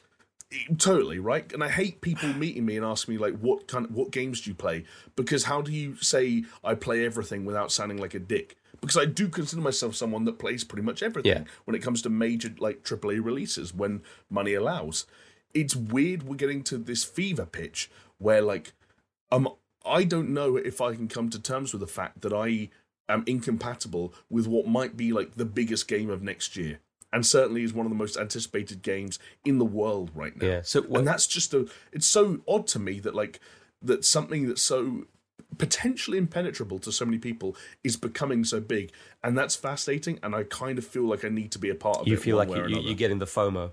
Can I ask you a question, Jamie? Did Yeah. you did you play Bloodborne? No, my FromSoft history is kind of weird. Yeah. Where so I, I, I, this I've almost gone full circle, and I was maybe I'm not going to say I was early to the party, but basically what happened was I remember Demon Souls came out, and I remember GameSpot giving it their Game of the Year, Yeah. and I thought I've ne- I remember thinking I've never heard of this game, and I read their summary of it and thought, what the fuck is this? What the shit? And then I remember Dark Souls came out, and I worked at Blockbuster at the same time, and it was critically acclaimed. Mm-hmm. Saying, and I remember thinking, sounds stupid with hindsight. How difficult can it be? Okay, this is a hard game. How hard can it be? And I bought it uh, from the Blockbuster I worked at and played it. This was back in 2011, 20 yeah, 2011, I think. Okay. Yeah. Um, and I played it, and I was like, "Oh, this is hard. This is kind of like I'm I'm banging my head against the wall. I'm just gonna stop because that was I was also younger. I was like 18, and Yeah, better No. things to do with your life than try and struggle It- through a game. Exactly. And for that reason, I've basically ignored every single. I haven't owned a FromSoft game since. Except for Demon Souls, which is on your shelf at the back. Uh, te- well, yeah, a, a remake. I, I own a remake of, and I own. I have Bloodborne on my PlayStation library. Like, yeah, yeah, because it was But, like, Game Pass, uh, um, uh, I, I, I, PS Plus. Exactly, yeah, exactly. But I get to uh, not sin- for for over basically a decade now. I have not sat down and said I'm going to play a From Software game. Yeah, yeah. Okay, So, maybe maybe the, that the changes. the reason why I asked is because I mentioned that I fell down the fucking YouTube rabbit hole of watching right, amateur yeah, critiques on all of these games, and a lot of them were saying that Bloodborne is the one that got them into the series because. Martin Ruffle tells me that. Yeah. Well, me because- to play this game all the time. and and funny for for me it was Sekiro, right? But what, Yeah. what they were saying about it is getting into Dark Souls is difficult because of how how how like slow you need to actually play that game, right? Which is kind of opposite to how a lot of modern gaming is. Whereas with uh, Bloodborne, it's less about defense and more about being offensive. In fact, there's a, a mechanic in the game where you get hit and you can, I think they call it the rally system. You're instead of all your health going Right. down, it kind of goes down slowly. And the more you hit other characters, they your, your health gets back. So it kind of rewards Hmm. you to kind of say, hey, keep pushing forward. Whereas Dark Souls is like, you've got a fucking shield, buddy. Use it. You've got a roll. Use it. You know, and it's a different mentality. And a lot of people saying once they clicked with Bloodborne, which was a lot easier to click with, they found it a lot easier to transition to Dark Souls. But regardless of that, like, I, I was also curious. You watch a lot of my streams struggling through Dark Souls Remastered. Like, Yeah. how how does how do you find that? Like Uh, other than other than just like supporting or me, no. But like, do you find it interesting, or does it make you think to yourself, "Oh, this actually, like, I, I maybe I get it now," or you know, The honest answer is no. Like Yeah. watching the, I watch the streams for the entertainment of like, with all due respect, you struggling with them, um, and but but also like being with you when you overcome those obstacles. Yeah. And I'm sure the euphoria that one feels when you overcome those obstacles is just as strong. You know, I I would feel that just as strong as I've, if I was going through it myself, Yeah. as I can do vicariously through you. But Dark Souls specifically, as you played through it on Twitch, Yeah. I have not had a moment where I've been watching it and thought, man, I should just play this myself. yeah, fair That enough. has not happened. no. Fair enough. But I see this trailer for Elden Ring, and I'm like, I see and acknowledge something that I kind of feel guilty for not giving a go earlier, and I also think about the elements of like it's the it's you know the biggest and latest iteration of that formula.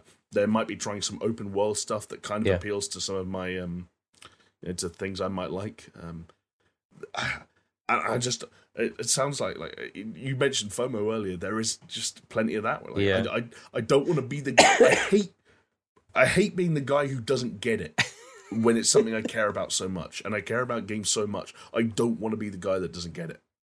I t- And, and I know that sounds stupid, but like It's funny you say because I kind of had the same thing, which is one of the, and not just that, it was the, the visual feast that was Demon Mm. Souls, the remake. Um, I found Bloodborne completely inaccessible. I I didn't enjoy it. Like I actively didn't enjoy it, and I didn't yeah. like the first. I think I played like I don't even know, like I, probably a couple of hours maybe, and d- had Hmm. no idea what was going on. Literally, just like well, I don't know what the hell I'm doing, and didn't enjoy any of it. Then spoke to some people, and they were like, "Oh yeah, you, you probably chose the wrong character, like to start." And I'm like, "What a stupid game!" And then they're like, "Oh, you, oh, you probably went the wrong way." Because I was like, I was fight, fighting this dude, and he just kept killing. They're like, "Oh yeah, yeah, yeah, you probably went there. You shouldn't have gone there yet." Like, have you found have you found this place yet? I'm like, no. Have you? What have you? And I just found that as dumb, and I was del- I didn't pay for it. It was on the PlayStation, so I just played it and was like, that can sod off. Demon Souls was a completely different story. I Yeah. really enjoyed the the visuals. I thought it was much more um, uh, the way that it kind of leads you into your first world and everything. I found much more not handholdy, but um, uh, a much more pleasant experience. Yeah. But the weird thing I had with it was once you get to fighting a boss, I was like, I need to overcome this boss Yeah. because that's where the, the the reward lies. I did. I then came to my second boss and defeated that boss, like after a lot of tries. Um, and I was like, when am I going to feel good about the fact that I've stuck with this game and I've defeated a boss? I then went to like a second world and then, you know, did a second world and was like, is this going to feel fun anytime soon? and I haven't played it since. So what was, weird Fair for play. me was it wasn't the difficulty that stopped me playing Demon Souls. It was the fact that I'd I'd overcome some difficult stuff. I defeated like a number of bosses and still wasn't feeling any sense of enjoyment for what I was doing, which was weird for me. And that's the point at which I was like, I think I'm kind of out for the time being. What what did? Because I had the same thing Jamie had. I was like, maybe I'm maybe I don't get it, and Yeah. I'll, and if I play it, I'll get it. So it's but I the don't- principal Skinner Yeah. thing all over again, isn't it? it's it's the kids. It's the kids. Um, I'm I'm also curious as to your guys' recollection of when we streamed Sekiro Man, because we, we Oh, that obviously- looked wicked. I 'cause thought it looked great. to- I thought it really, really cool. Yeah, because obviously on stream we were we skipped so much we had no fucking clue what anything did or the fucking Yeah. actual mechanics of it. I mean, we just kind of like trundled Plus- our way through. Dude, Sekiro was so much better than um, when we tried to play Dark Souls on stream. Like Dark, Dark Souls was at, was not fun, and we we didn't know what we were doing. We kept dying. We lost Yeah. health every time we came back. We had less health. We didn't know we were fighting this night, that night. We tr- we tried to run past people. It was rubbish. And then we played Sekiro, and it was cool. It was a cool world. I think we. I was watching you play it and was like, dude, yeah, you're gonna dis- you're gonna get that troll and Yeah. get through the door, and it was a much better experience. Um, at least in Dark Souls. So I think Sekiro for me, maybe Demon Souls are the ones that have looked better to play and played Yeah. better, but I don't think I think it's just not for me. I'd be interested to see what happens if Jamie picks up Fair. Elden Ring then next year and whether he's. Uh, I mean, bang I, into I, it. I just like I, I, I, I like. I mean, I'm just gonna sound like such a simp right I now, like but games. I like games. I like hype. I like excitement. I like feeding off other people's. I like seeing other people be excited about this shit. Um, I like the prospect of. I, like, I liked that trailer. I like the prospect of one of these games being made, hopefully at least in part, for next gen platforms. You know, there's a, there's a lot to be excited, and I- I've also. It's one of those things where you never quite. By never starting one of these things in good faith, I've never had to close the door. Technically speaking, apart from Dark Souls 1 10 years ago when I didn't understand what it was, Yeah. I've never actually given up on a Souls game. I just never started one. Like, so, you know, who knows? Who knows? But I'm really glad for. For the for sake of fans of FromSoft games, for sake of uh, for Geoff Keighley's sake, I'm really glad this thing showed up. Yeah. It was a great way to end the show and like a really cool sort of like marker in the ground for the rest of E3. Just like it's cool to be excited. It's like it's cool that we're seeing big games, and it's easy to forget. Like in the last week or two, we've seen Battlefield, and we've seen Elden Ring, and we've seen Far Cry, and we've seen Horizon. Yeah. Like it's really cool. And to there's be so- so much more to big come games as well. again. Yeah, exactly. And so I don't know what the next week's got in store, but that's a really really cool game to see at this stage. Yeah, yeah I'm, Um, I'm jazzed the, for you guys. the one thing that I've realized uh, that is exposed for me, something that I didn't think, didn't realize that I deeply hate, but or maybe I didn't deeply hate it, and I've come to deeply hate it. I've come to resent it. uh, because obviously with all the hype around Elden Ring, my Twitter timeline is all about Elden Ring, and that's great. I'm, I'm, Yes. I, I enjoy seeing that. You know, especially going through this, people are like, "Oh yeah, that was cool. Oh yeah, that was cool. Oh my god, fucking Elden Ring!" And you know, the universe just fucking explodes. But the thing that I think we need to stop doing, the thing that I'm starting to resent, is everybody fucking all capsing, "Let's go." I hate it. I hate it now. I hate it now. I've seen it. Too I don't think. I've seen that. I've like that's oh, weird. mate. I just C- Chris, can I, can I offer you uh, a, a potentially worse alternative? tell me. Try having a Twitter feed that, as a result of your either followers or who, or in my case, who you follow and so on and so forth, that is actually more of a 50 50 split between video games and And football, football. just before England embark on a major It's international home. campaign. So you have a mix of, yeah, let's go Elden Ring hype and it's coming home. Yeah, that sounds like Non stop, it's coming home. that. You, you see, I, like I said, I, I didn't realize it until almost. You don't notice. You don't notice the fucking cancer cell on your body until it gets pointed out to you, right? And this is what it is. That's just stars Michael Douglas. exactly in it. Well, in his throat, right? But One day you're eating out Catherine Zeta Jones, the next you can't talk. let's go. But that's what it is. Let's go is a fucking cancer in my life, and that's why my throat is all fucked up because I licked the pussy of Let's Go, and I now have throat cancer, and we're all gonna die, and it's something we have to come to terms with. But you know what else we have to come to terms with, fellas? The fact that this is That- almost a three-hour podcast, and it's the end. Oh, Big Jesus time. Christ! Too long. Yeah. So with that, Yeah, well, that's what we get for talking about deviation games for half an hour. yeah, we fucking deviated big time. So with that, the only thing left, I guess, is a code word. Oh man, um, God, that was a bad time to re-bring up Michael Douglas. eating out Yeah, that's all I Jones, 'cause now that's the only thing that's on my mind, and Oh. that probably What about is a little bit. Okay, I'm going to say Oh, I now. don't know. Whatever Jonesy, whatever Jonesy says is going to be it Ooh, because now he's done, now he's opened up No, Pandora's I've, box. I don't. I couldn't. I was trying to think of something good, but I, I completely. Okay, well, what, what about if we take Catherine Zeta Jones and Elden Ring and say Catherine Zeta's ring gave me cancer Sure. of the throat?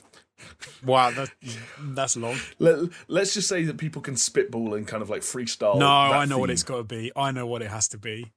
God. Let's go, all caps. Oh, fucking no. You've killed me. At the end of every Let's at- go. At the end of every comment, let's go, all caps. let's go. it's got to be. Come on, how did we miss that? It has to be. Let's go. Jesus, how to Let's fucking go. destroy someone. All right, let's fucking go. And with that, we are going. So thank you so much for watching. If you're watching on YouTube or listening on a podcast platform of your choice, hey, maybe internet radio, shout out to paisleyradio.com. And with that, we'll see you later. Bye. See ya. Bye.